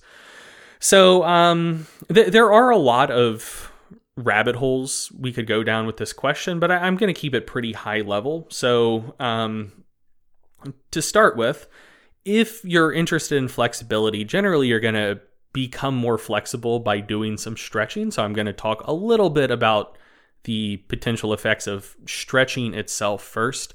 Uh, as I think most people are aware of by this point, doing a fair amount of pretty in- intense stretching immediately before resistance training uh, probably will have a, a negative acute effect on performance. And if it's intense enough, it might even hinder hypertrophy outcomes. However, uh, there was a systematic review published a couple years ago uh, suggesting that static chronic static stretching performed you know not in the same session as resistance training might actually improve muscular performance a little bit um, and th- there was also a study from like a year or two ago uh, looking at the effects of just resistance training or resistance training with with low intensity, like pretty light static stretching for agonist muscles between sets, finding that that actually increased hypertrophy a little bit. Uh, so you know, if if you're interested in, in flexibility. Uh, you you're probably going to be interested in stretching a little bit and basically as long as you're not doing just a ton of super intense static stretching immediately before your working sets. Uh, stretching seems like it, it's probably going to have a a neutral to maybe slight positive uh, longitudinal effect on strength and or hypertrophy. It's interesting. We were talking about this earlier off the air, but someone needs to help stretching kind of rehab its image. Uh, it like we, we we recently had a mass issue go up and there there was one that indicated that stretching was like you know a little bit positive when it comes to uh, the goals of a lifter, and, and, people thought it was an April Fool's joke because uh, we we released it on the first of the month uh, uh, of the month, which uh, you know April first is internationally is April Fool's recognized. I, sh- I have no idea. It shouldn't be recognized anywhere. I'm not a big April Fool's guy myself. I think the first of every month should be a Fool's Day. Uh, I, I want June Fool's Day. I want August Fool's Day. I've never come across an April Fool's joke that wasn't funny. I, I, don't want to rain on anyone's parade here, but I find the whole thing to be a nuisance. Uh, I'm a serious boy. Yeah, that, that's because you're 156 years old emotionally. But yeah, I mean, uh, it, it's funny. Like you, you look at the literature on stretching, and you you you could say, oh, maybe what we were told when we were kids really oversold the benefits, but you know, it's it's neutral to slightly positive. So uh, someone needs to uh, help stretching re- rebrand and uh, get get a more positive uh, more positive vibe out there for stretching. I agree wholeheartedly. Uh, but anyway, so stretching is not inherently the same thing as flexibility. You'll you'll probably be stretching to get more flexible, but you know, d- different people have different inherent uh, levels of flexibility independent of stretching. So let's talk about uh, flexibility itself as an independent variable. Uh, I, I, wasn't able to at least easily come across any direct research looking at whether more flexible people are more or less likely to gain larger or smaller amounts of strength and and or muscle in response to training. Uh, but I, I think uh, these these are are rationalist arguments and they're they're weak, but uh, th- these are my just kind of thoughts uh, on the topic. For hypertrophy, I could see being being really flexible being maybe a slight drawback. Um, the the reason for that uh, is that I, I think that uh, muscular tension, specifically at long muscle lengths, is pretty important for muscle growth. Uh, and, and, a lot of that's just based on research looking at hypertrophy with like full range of motion training versus partial range of motion training. Even if you equate for effort, the full range of motion seems to uh, increase hypertrophic outcomes. Uh, which which is why I think that it's not just tension that matters, but uh, tension at long muscle lengths uh, being something that's pretty important. And so basically, if you were to get flexible enough that most kind of like normal resistance training movements wouldn't take you to particularly long muscle lengths for yourself, I, I could see that possibly being a, a slight drawback for hypertrophy. Um, I don't know that that would be uh, like the end of the world. So, for example, um, there's the the research that I've seen looking at, at partial versus full range of motion uh, training, there have been some studies that uh, like full range motion, say for squats, is defined as like uh, 90 degree knee angle, which we would often think of as like half squats, and and that seems to uh, do enough to at least cause like a pretty robust hypertrophy response in the quads, and so like I, I don't necessarily think that the important thing is tension at maximal range of motion. I think as long as range of motion is like pretty long for the given muscle, it's it's probably sufficient. So I don't know the degree to which that would matter. And, also, you know, there's there you might be dealing with a difference there between um like compound versus like isolation type exercises. So for example, um if you're interested in growing your hamstrings and you're doing deadlifts where you know you're going to have some non-trivial amount of knee flexion going on which is going to shorten the hamstrings. Maybe if you just have great hamstring flexibility and, and hamstring length is really long you know maybe deadlifts won't train your hamstrings at quite a long enough muscle length to maximize the hypertrophic response. But if you're interested in hypertrophy you could instead just do RDLs, which is just pure hip hinge, very very slight knee bend, and you can make the range of motion as long as you want to take your your hamstrings to near end range of motion. So you know I, I think most of those concerns, if they're even valid. Uh, could probably be remedied just by differences in exercise selection. But you know, I, I, could I could see being super super flexible being a slight negative thing for hypertrophy. Um, and for strength, I could also see it being, I, I could see being really, really flexible, being a slight negative, not necessarily for your ability to build strength, but just around the margins when it comes to really, really top end strength performance. So, um, when you do something like when when you uh, squat to full depth or when you uh, bench and bring the barbell down to your chest. A series of things takes place that is collectively referred to as the stretch shortening cycle.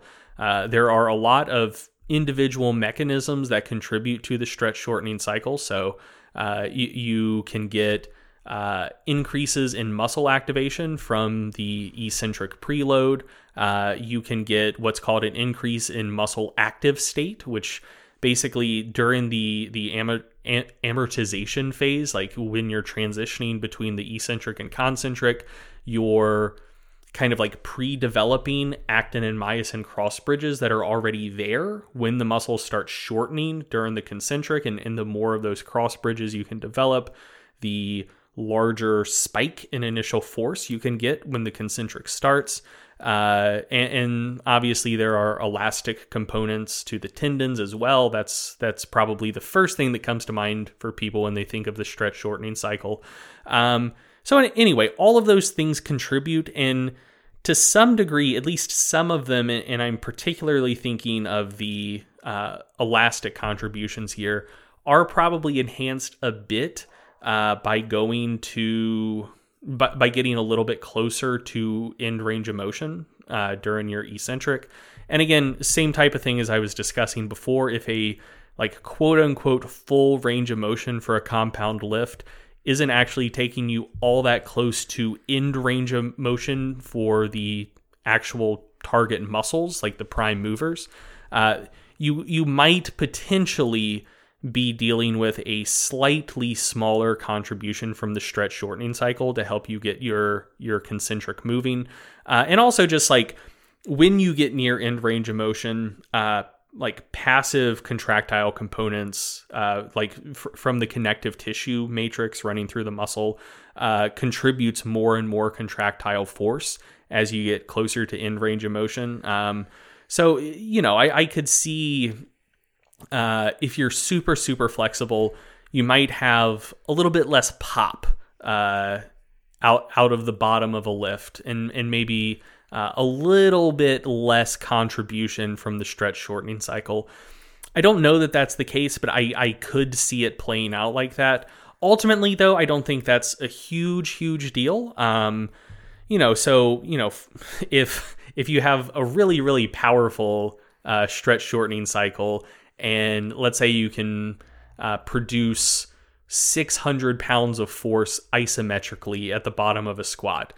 Via the the magic and mystery of the stretch shortening cycle you might you might be able to actually squat uh, say 630 maybe from from that little boost that the stretch shortening cycle and and the passive contractile contributions give you to help you get the lift started and maybe if you have a more shitty stretch shortening cycle that doesn't contribute quite as much, maybe instead of squatting 630, you squat 615. Uh, so we're not talking about a night and day difference. And I, I don't see why any of that would impact your ability to gain strength. Um, so in, anyway, I, I could, you could sell me on that line of reasoning to convince me that being really, really flexible could could potentially have slight negative effects on strength performance. But again, I, I don't think that it would be a particularly notable problem. Yeah. So I, I have quite a few questions that I've just kind of been saving up. Uh, the first question I've got here, I believe, is from Al. And it's actually two questions. Uh, first, is ATP as a supplement bioavailable? And then is ATP supplementation effective for performance enhancement? ATP has extremely poor bioavailability, as far as I'm aware. I've, seen quite a few studies looking at that bioavailability. You, you seem skeptical, Greg. So I've seen I've seen an argument that it actually has excellent bioavailability, but you can't measure it. Uh, so the the argument basically goes that uh, since ATP is such a universal currency that it, it moves very, very smoothly between barriers, and basically the, the argument is that as soon as it's taken up, it it's basically instantly sucked up by blood cells, like red mm-hmm. blood cells, white blood cells, uh, and so you know generally you'd measure bioavailability by you know substance goes in your mouth and you look at rate of appearance in in the blood, generally in plasma. Um, but if it's immediately being taken up by red blood cells, you wouldn't necessarily measure it, or you wouldn't necessarily be able to measure it the same way you would typically measure oral bioavailability. It's an interesting I, perspective. I don't I don't know if that's true. I haven't like fully litigated that, but that that is an argument I've seen put forth in the literature. In a way that kind of transitions nicely to uh, looking at the performance uh, perspective because I think a very good question then would be for something that is so ubiquitous and so uh, easily transferred place to place and so constantly uh, produced. Do we really stand to influence it that much from dietary supplementation. You know what I mean? With how much ATP turnover is constantly happening and our ability to readily produce it where it's needed, are you really going to impact your ATP supply via oral supplementation in a meaningful way that's going to carry over to some kind of performance application? For that, I'm really, really, really skeptical and th- there are a few studies looking at ATP supplementation uh, and, and effects on performance. There's one that reports remarkably positive results um, that has received some letters to the editor of people saying, Can you help me understand why that's the case? Uh, the rest of the studies generally show negligible impact. Uh, there are some little glimmers, like little glimpses here and there of, oh, did that actually increase reps to fatigue for this or reps to fatigue for that? Um, but in the totality, it looks hard to justify the concept that ATP as a supplement is making a big impact on performance. I maintain a really high degree of uh, skepticism because I, I, just don't think that the mechanisms that I've seen put across are particularly uh, plausible. Uh, they don't make a lot of sense to me. The the evidence empirically doesn't seem to show really reliable uh, performance improvements uh, from study to study. So uh, I, I'm quite skeptical. It would take a lot more positive evidence for me to ever recommend ATP as a performance enhancing supplement. The the mechanistic basis doesn't seem to be there. The reliability of the results study to study doesn't seem to be there. There are some instances where you can say, hey, it, it did improve one of these measures in this study, but uh, I'm more inclined to believe that those findings are spurious more than anything. Uh, there was another supplement question that came up, uh, and it was about phosphatidic acid. So, pagan strength uh, asked the question, What's your take on phosphatidic acid? And phosphatidic acid is interesting. Um, over the last like five, I, I guess, 10 years or so, it, it started to be kind of one of those ingredients that would show up more and more on the advertisements. It was kind of like the the flashy new hypertrophy ingredient, and you know, it, there's always that ingredient popping up. HMB kind of played that role for a while. They were really adamant uh, marketing a lot of the uh, the leucine metabolites, even aside from HMB, uh, you know, there was like, I think KIC is one and HICA, and it, people were getting really in, into these different uh, metabolites. But phosphatidic acid was one of the things that a lot of people were promoting for hypertrophy. And uh, my buddy Adam Gonzalez published a review paper within the last year or so where, you know, he and his colleagues reviewed a lot of the kind of newer strength and hypertrophy supplements on the block, and one of them that they looked at was phosphatidic acid. So, the general premise here with phosphatidic acid is that theoretically it might facilitate hypertrophy by uh, by stimulating the the mTOR um, pathway and then increasing muscle protein synthesis. And all of a sudden, you're building muscle. That, that's kind of the premise. It stimulates mTOR, stimulates muscle protein synthesis, and now you've got muscle and you're pretty stoked about it. Um, as of uh, that review paper, there were five studies that had actually examined oral supplementation with phosphatidic acid in conjunction with resistance training. Uh, and usually it was dosed at 250 to 750 milligrams per day. And sometimes it was included alone, in other cases, uh, in a multi ingredient supplement. Um, only one using phosphatidic acid alone of those five studies reported significant improvements in strength and hypertrophy. Uh, there was another reporting some positive stuff that used a multi ingredient blend. So there, there were a couple kind of hopeful, optimistic findings early on, but it, it doesn't seem that there's a, a really reliable finding where phosphatidic acid study after study seems to be uh, inducing you know really favorable benefits when it comes to strength or hypertrophy. And there was actually, it's kind of fascinating because there are some mechanistic studies, not many, but there's like one or two studies out there indicating that uh, phosphatidic acid acute, uh, acutely as a supplement might actually interfere with intramuscular anabolic signaling.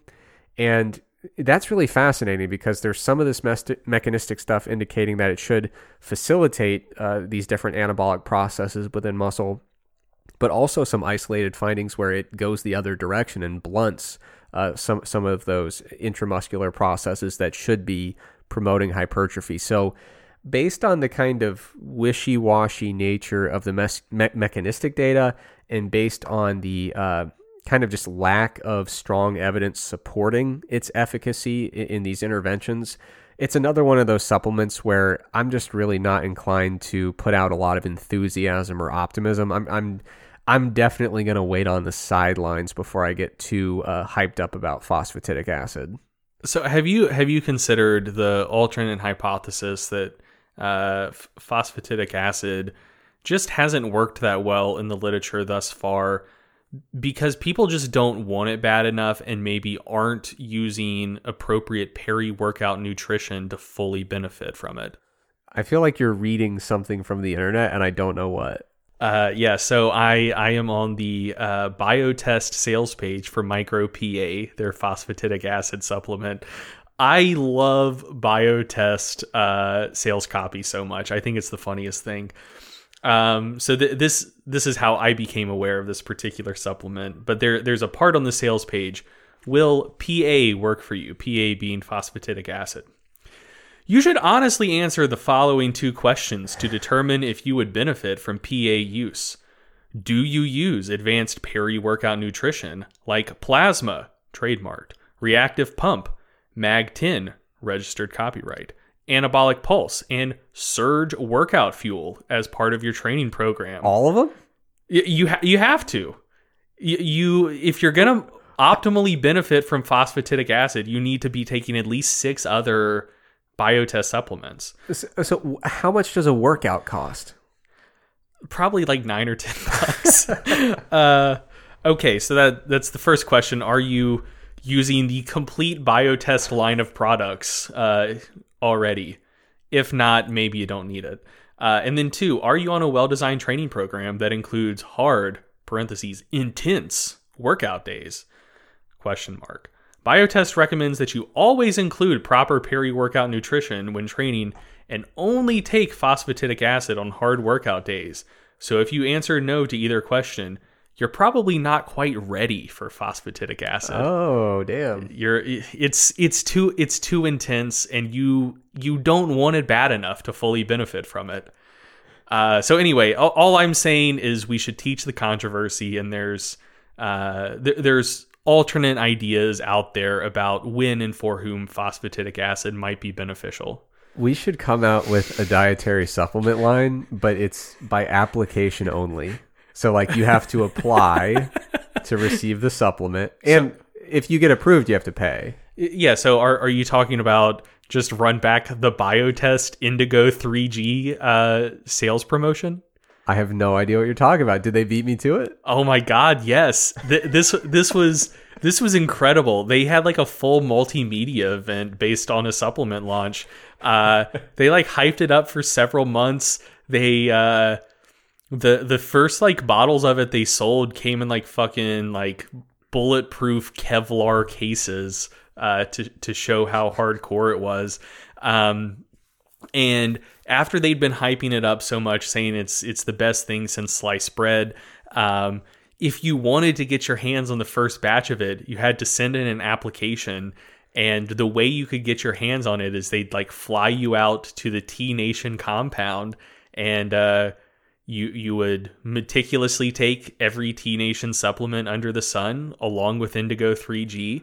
And uh, Christian Thibaudeau would walk you through like five workouts a day. Uh, while you're you're benefiting from said Indigo 3G and and they uh they, they did like a whole like video production. It was like multiple months. They had like all of the training footage filmed with like brightly colored water bottles full of like various biotest liquids prominently featured in all shots. Uh it, it was it was the most uh produced supplement rollout I've ever seen. Around what era was this? Oh man, that was maybe 2012, 2013. I can't believe I missed it. I, I, I feel like I really had my ear to the ground with supplements around that time, and this whole biotest thing completely escaped my. Uh, Uh, it, I think it was 2011. wow. Yeah, I, I don't know how I missed all this. Man, it was it was intense, man. It was an insane supplement rollout, and, and it was uh, they, they'd been like teasing this thing that they're like, oh man, this is gonna change the game. It was just like some isolated compound from blueberries.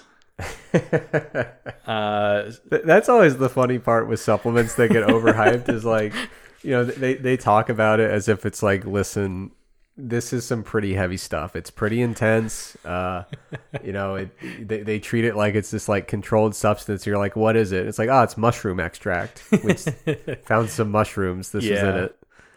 Um, all right. So this one is a good one. It comes up all the time. Uh, so Nick likes to train and he also likes soda. And so he knows on a population level, sugary drinks are associated with a whole bunch of health problems.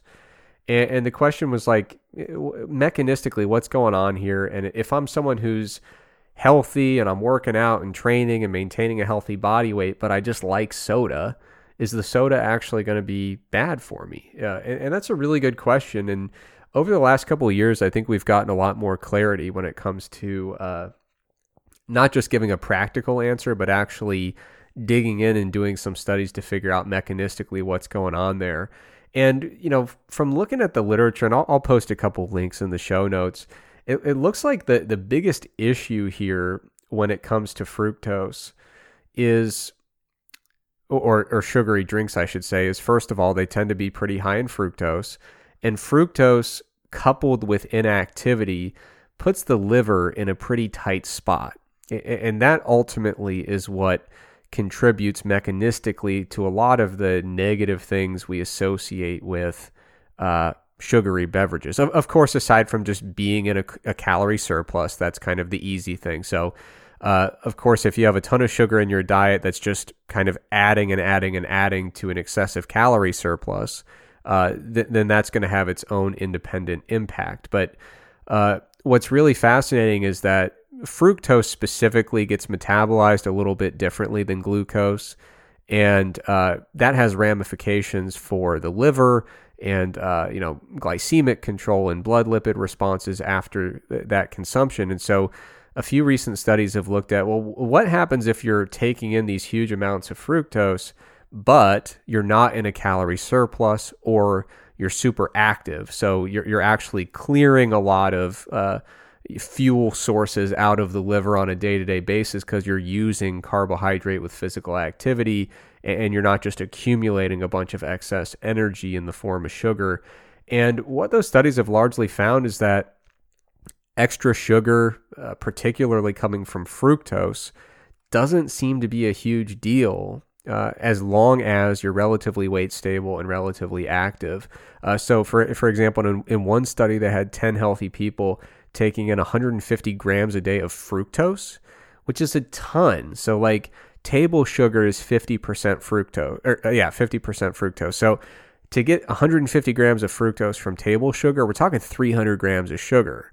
Uh, high fructose corn syrup, I think a lot of people are under the misconception that most of the high fructose corn syrup out there is like 90% fructose. That's really not the case. Most of it's about 55% fructose, 45% uh, glucose. Uh, so the, the practical differences uh, b- between 55% fructose corn syrup and table sugar, uh, very, very minimal. But but yeah, so if we're talking 150 grams of fructose, that's a hell of a lot of sugar in your diet. And they were they were fed this 150 extra grams of fructose per day for eight weeks, and you know they looked at a whole host of potential issues related to uh, you know the liver, l- looking at all sorts of metabolic qu- uh, consequences that may result from excess fructose intake, and everything was fine. So so for these young folks who were weight stable, that's the key during that study, uh, they really didn't have any negative ramifications from that huge intake of fructose. Um, and there was also a study looking at physical activity. So for 14 days, uh, people were given uh, 75 extra grams of fructose, a little bit more, you know, possible intake without going really far out of your way to get a bunch of sugar in the diet. Like 75 grams of fructose a day is still a high dose, but I mean, you know, 150 grams of fructose is a ton. But uh, anyway, 75 extra grams uh, for 14 days, and they did this on two different occasions. Uh, on one occasion, they had low physical activity, so 4,500 steps per day, which, uh, I mean, I, am in isolation quarantine mode, and that's, yeah, that that's uh, hitting close to home uh, right there with that step count. But they also did the same intervention in a different uh, condition where they had high physical activity, and it was 12,500 steps per day.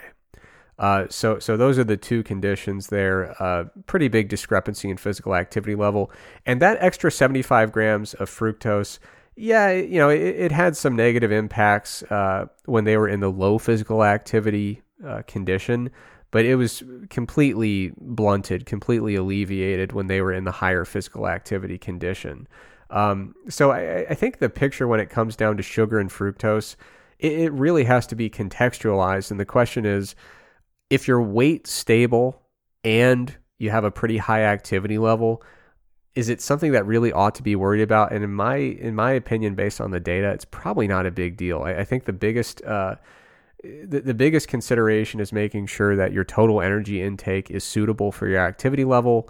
Um, and that you're generally being active, not just for managing uh, the, the fructose load that you're bringing in, but just to generally be good to your body. You know, high physical activity level within reason. You know, without going way on the higher ends of, you know, just constantly moving around the entirety of your day. We generally want to have some degree of physical activity in our day to day schedule. So, personally, I really wouldn't worry about it. If your weight's stable at a healthy body weight and you're physically active, I, I don't think there's any eh, huge reason to be overly restrictive when it comes to uh, sugar sweetened beverages. However, big caveat first of all, I'm no dentist, but I've heard it can be kind of bad for your teeth to drink a lot of soda. So, you know, maybe that's important to you. But like I said, I don't know anything about it, not a dentist. Uh, but another thing is you want to make sure that you're not displacing important nutrients from your diet. So you might say, well, I'm weight stable, I'm on a low calorie intake, but I'm drinking a bunch of soda. Well, if your calories are low and you're drinking a bunch of soda, you might be struggling to get in, you know, plenty of fiber, vitamins, minerals, and otherwise good stuff that would typically come with a lot of other carbohydrate sources. So, as long as you're not displacing important stuff from your diet, and as long as you're maintaining a, maintaining a healthy body weight, not in a huge surplus, and you're physically active, I, I think you're probably pretty okay. Makes sense to me. All right, so uh, Willow Barker 17 asks, uh, or starts by stating, Would love to hear your thoughts on neck strength and its relationship to likelihood of receiving a concussion. I always see the quote Collins et al. 2014 close quote study preached by contact sport coaches saying for every pound of neck strength, odds of concussion is reduced by 5%. I'm just too stupid to figure out if this is true, and if so, to what extent. Um, so yeah, uh, asking about neck strength and uh, risk of concussion. So once again, I, I previously gave a, uh, a disclaimer that I'm not a doctor, so don't take what I have to say about uh, fat-free mass index and mortality risk as medical advice. I am also not, I don't know, f- physical therapist, brain trauma person, uh, neuroscientist. Yeah, what? Yeah, I'm not. I'm not a I'm not a not much of anything. Now, now that I think about I'm, it, I'm really not. Yeah. Uh, I have no no formal expertise whatsoever.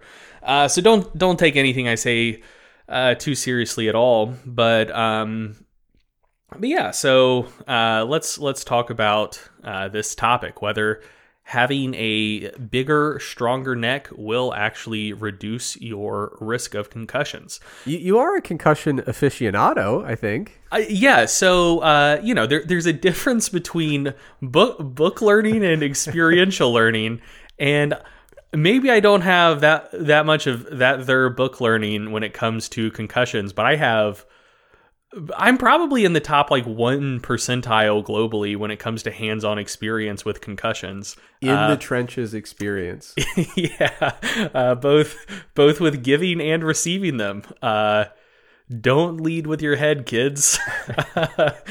anyway, um, so yeah, uh, the the question referenced a study by Collins and colleagues from 2014 uh, and, and that is basically a direct quote from the study for every pound of neck strength.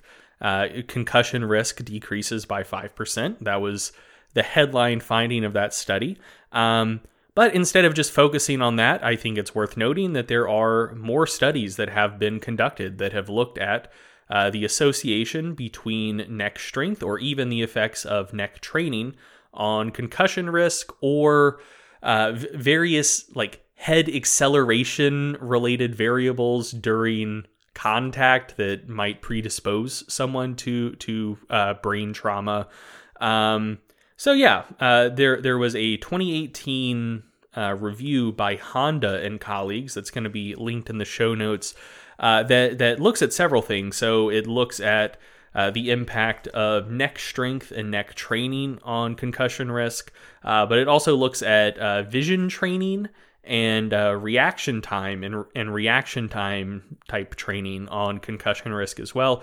Those are some other things that that can uh, you know go into the whole picture of concussion risk, but it, it has a, a, a nice section on uh, the impact of neck strength and neck training on concussion risk. And here is a choice quote directly from that review. So, um, uh, quote, according to the literature, there are inconclusive results for neck strength preventing concussions. In basketball, lacrosse, rugby, and soccer, increased neck strength seems to lead to fewer concussions, but in hockey and football, neck strength does not seem to affect concussions. Researchers concluded anticipating a head impact and allowing the cervical neck musculature to brace for the impact reveals less head movement and acceleration following the head impact which may lead to less concussions. So here, I think is is the basic takeaway. Uh, in sports where collisions and head impacts are just fucking huge, so American football and hockey, it may not really matter all that much how strong your neck is because the head trauma is just so great that necks don't get that strong. and uh, you know, having a big, strong neck probably isn't going to hurt you, but you're just hitting heads too hard at too high of speeds with too large of people uh, that may, maybe it just doesn't make that big of a difference. Uh, you know, th- this goes back to something. Th- this is one of my little like bugaboos. Um, helmets make football so much more dangerous. Uh, they really do. Because you can use them as a weapon. And, and I understand uh, why they're there. Like, from a fan perspective, like, you know, if someone, say, like, takes a, a slash to the face or something or side of the head, like, it looks bad as a fan to see blood coming out of someone's head or or all over someone's face like that looks like it should be pretty serious and they bleed a lot uh, lacerations oh, yeah. like the face or the scalp. Yeah, ble- highly vascularized. Yeah, bleeds a ton. Uh, so it, it looks really bad, but like ultimately, like scratches heal up. Uh, brain trauma long term doesn't seem to actually fully heal up that well. No. Uh, so yeah, you you give someone a helmet. Uh, they're, they're going to take on more head impacts than they would if they didn't have a helmet. But anyway, um, yeah, yeah, football and hockey probably doesn't hurt to have a strong neck, but it could just be that the human neck cannot become strong enough to to deal with the demands of those sports. Uh, I find that very plausible. However, uh, it did seem like having a stronger neck in sports that don't have as absurd of head trauma, so basketball, lacrosse, rugby, and uh, s- football everywhere else in the world, what we would call soccer, uh, it does seem like having a stronger neck does uh, reduce concussion risk in those sports where uh, head trauma is not as severe. So I, I, do think this paints the overall picture that neck training is good for reducing concussion risk. Uh, even though it, it may not actually end up reducing risk in uh, football and hockey, is, is again, it's it's still probably not a terrible idea to do some neck training, and for other sports, it, it will probably be beneficial.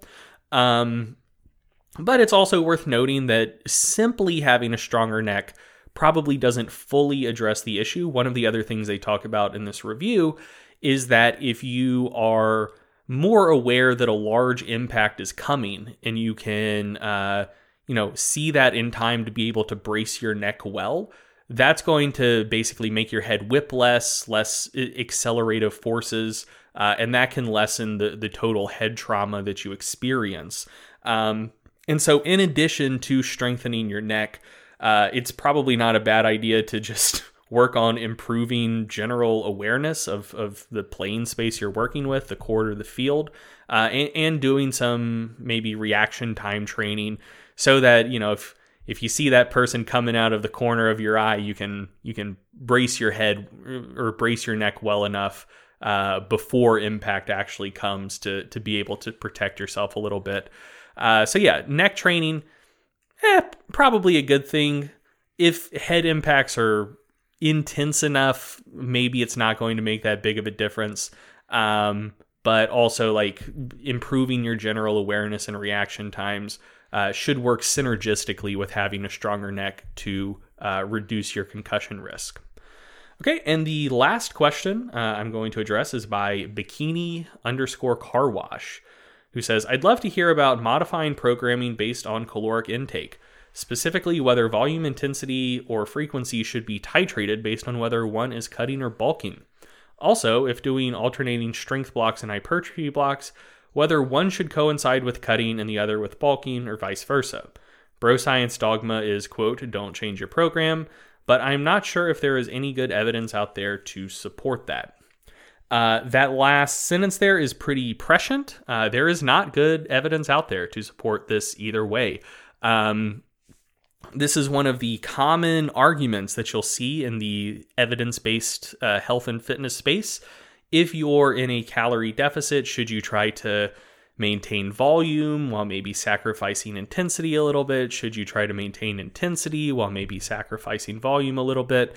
One of the reasons why that can be such a robust argument and topic for discussion is that there's really no good direct evidence on the topic. Uh, I'm not aware of any study where they say, like, okay, we're going to put two groups of people in a controlled calorie deficit. One of them uh, you know, we're, we're going to start them on the same training program. And as performance decreases, as this diet progresses, one of the groups we're going to maintain volume while sacrificing intensity, and the other group we're going to maintain intensity while sacrificing volume.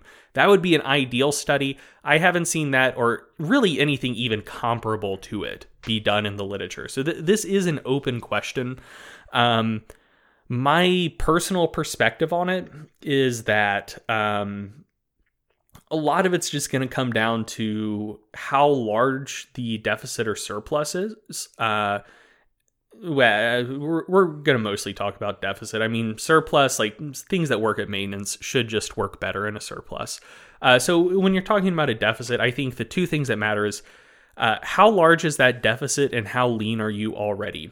Uh, if you have a fair amount of fat to lose and it's a pretty modest deficit, I don't think you really need to make any proactive changes to your training approach because, at least for like a pretty solid while, uh, a small deficit with a fair amount of fat to lose shouldn't really impact your training all that much in the first place. Uh, certainly not enough to make large proactive changes.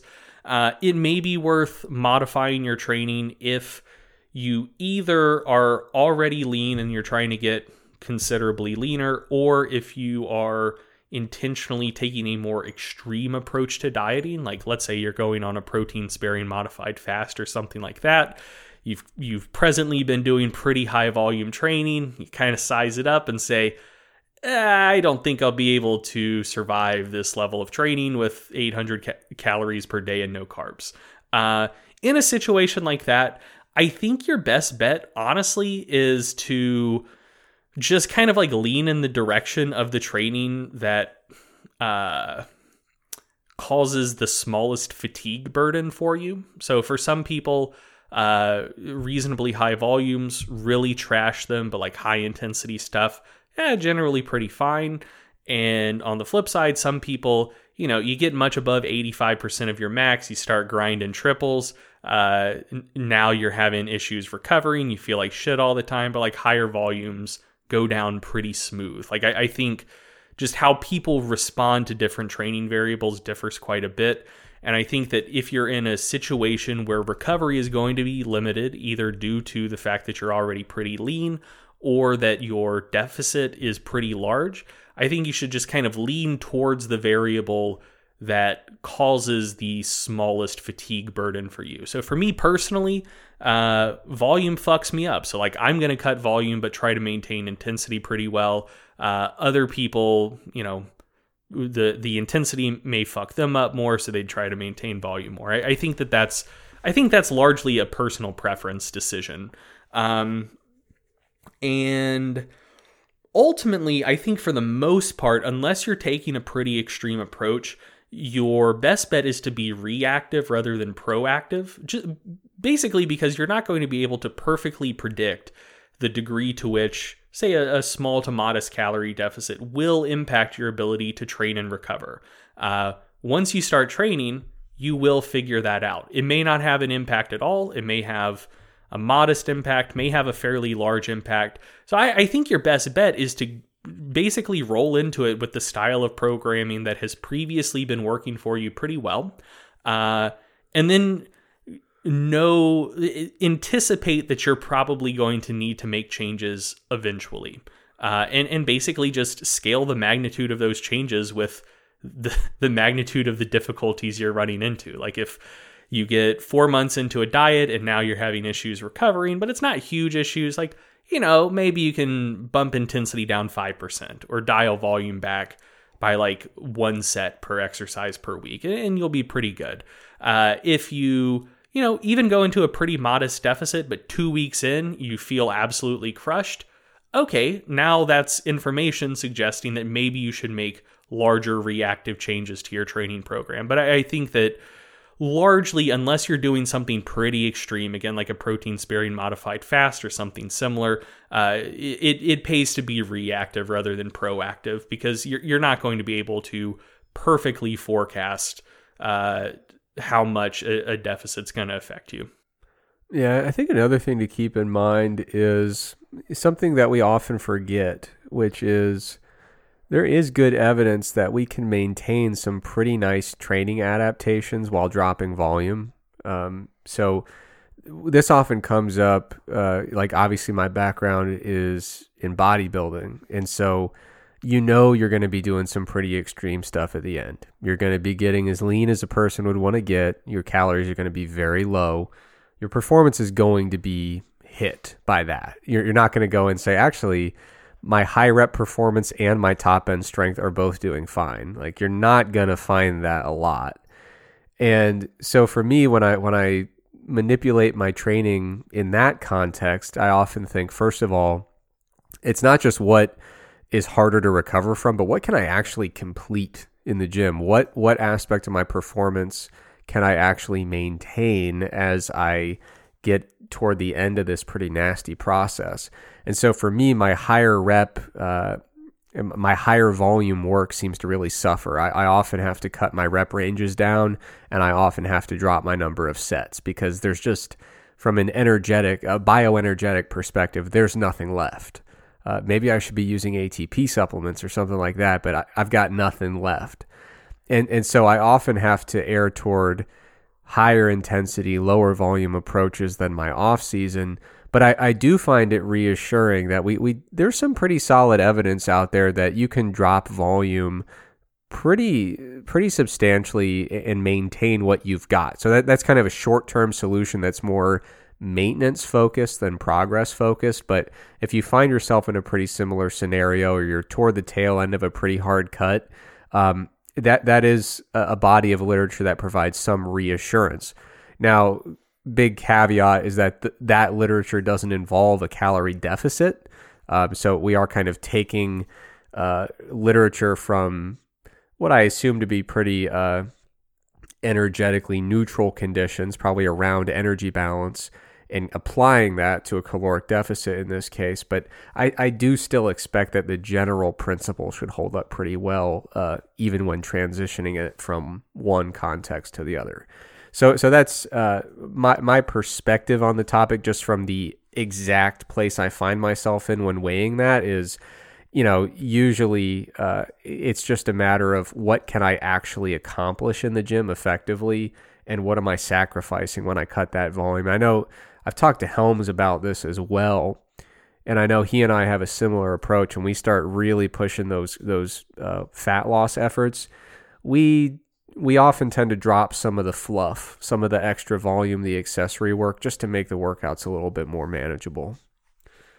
Okay, uh, I think that does it uh, for this episode. We should be uh, should be ready to play us out here. So, what do you have for us this week? Do you have anything?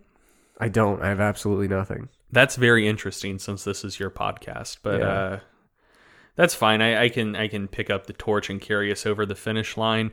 So I, I've got a couple food related things, as has uh, kind of become the general theme of the to play us out segment. The first is a recipe recommendation. So um, I, I came across a recipe for olive oil blondies by Sohla El-Waylly on YouTube uh, from Food 52. Uh, we can link that video in the show notes. They are exceptional. They are so good. Um, What's a blondie? there's some in the fridge right now. You can have one when we're done recording. Oh, It's uh, it, it's kind of the same vibe as a brownie. So it's uh, it's like dense and chewy instead of cakey, but it's it's not made with chocolate. Um, but anyway, so instead of using butter as the as the primary fat in the recipe, it uses olive oil, and uh, I don't think I'd ever ha- no, th- that's a lie. I was gonna say I, I didn't think I'd ever had an olive oil based dessert before. I, I have had an olive oil cake, which was which was good, but didn't really blow me away. But these these olive oil blondies blow me away. They're so good. Uh, something about the the the alchemy that takes place between the olive oil and the brown sugar uh, really brings out the floral notes of the olive oil. Um, and it's it's a very interesting flavor and it works it works so well and it's one of the first like truly new tastes that I've had on my palate when it comes to desserts in a long long time. Uh, I'm not someone who's particularly big on sweets.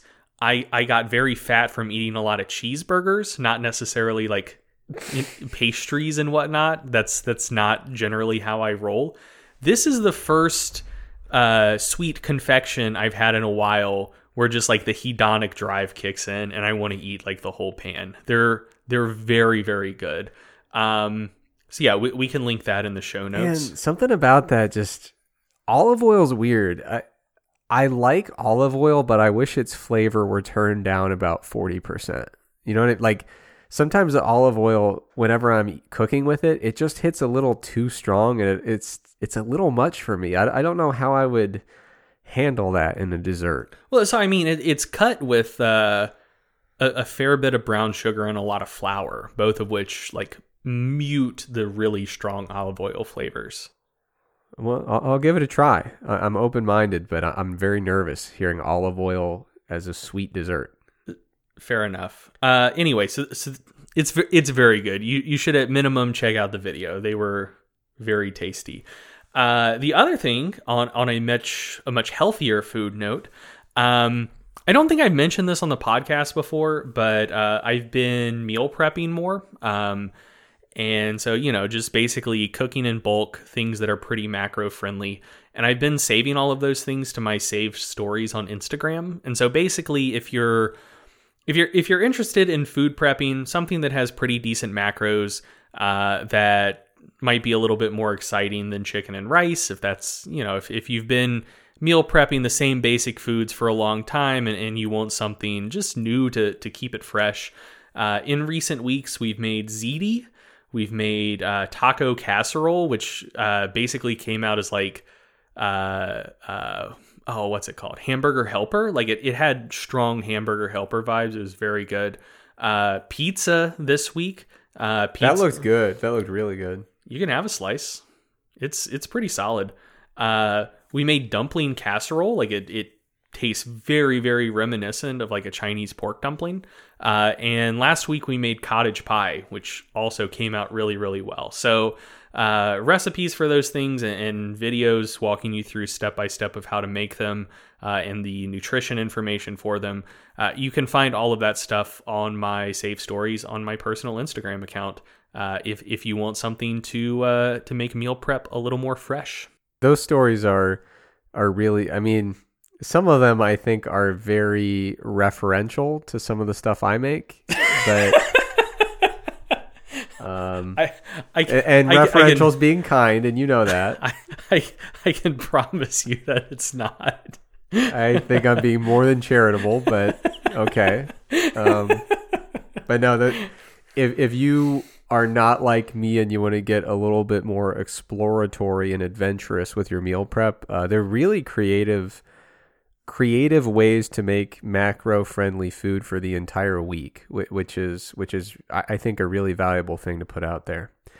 Um, speaking of putting valuable things out there, we're back it's season four, so uh, that does it for this episode. But we will be be back in a couple weeks. Uh, as always, thanks for listening. Thank you for listening to the Stronger by Science podcast. If you enjoyed the podcast, be sure to sign up for our free newsletter to get concise breakdowns of relevant research, as well as 28 free training programs for all skill levels and all schedules. We hate spam just as much as you do, so we'll only email you when we have something really interesting to share with you. You can sign up for the free newsletter at strongerbyscience.com slash newsletter, or just go to the Stronger by Science homepage and click the free programs button at the top. If you want to join in on the Stronger by Science podcast conversation, be sure to check out our Facebook group and our subreddit. The links for both are provided in the description of today's episode. Finally, please remember that we are not medical doctors or registered dietitians. So, before you make any changes to your exercise or nutrition habits, be sure to check with a qualified healthcare professional. Once again, thank you for listening, and we will be back soon with another episode of the Stronger by Science podcast.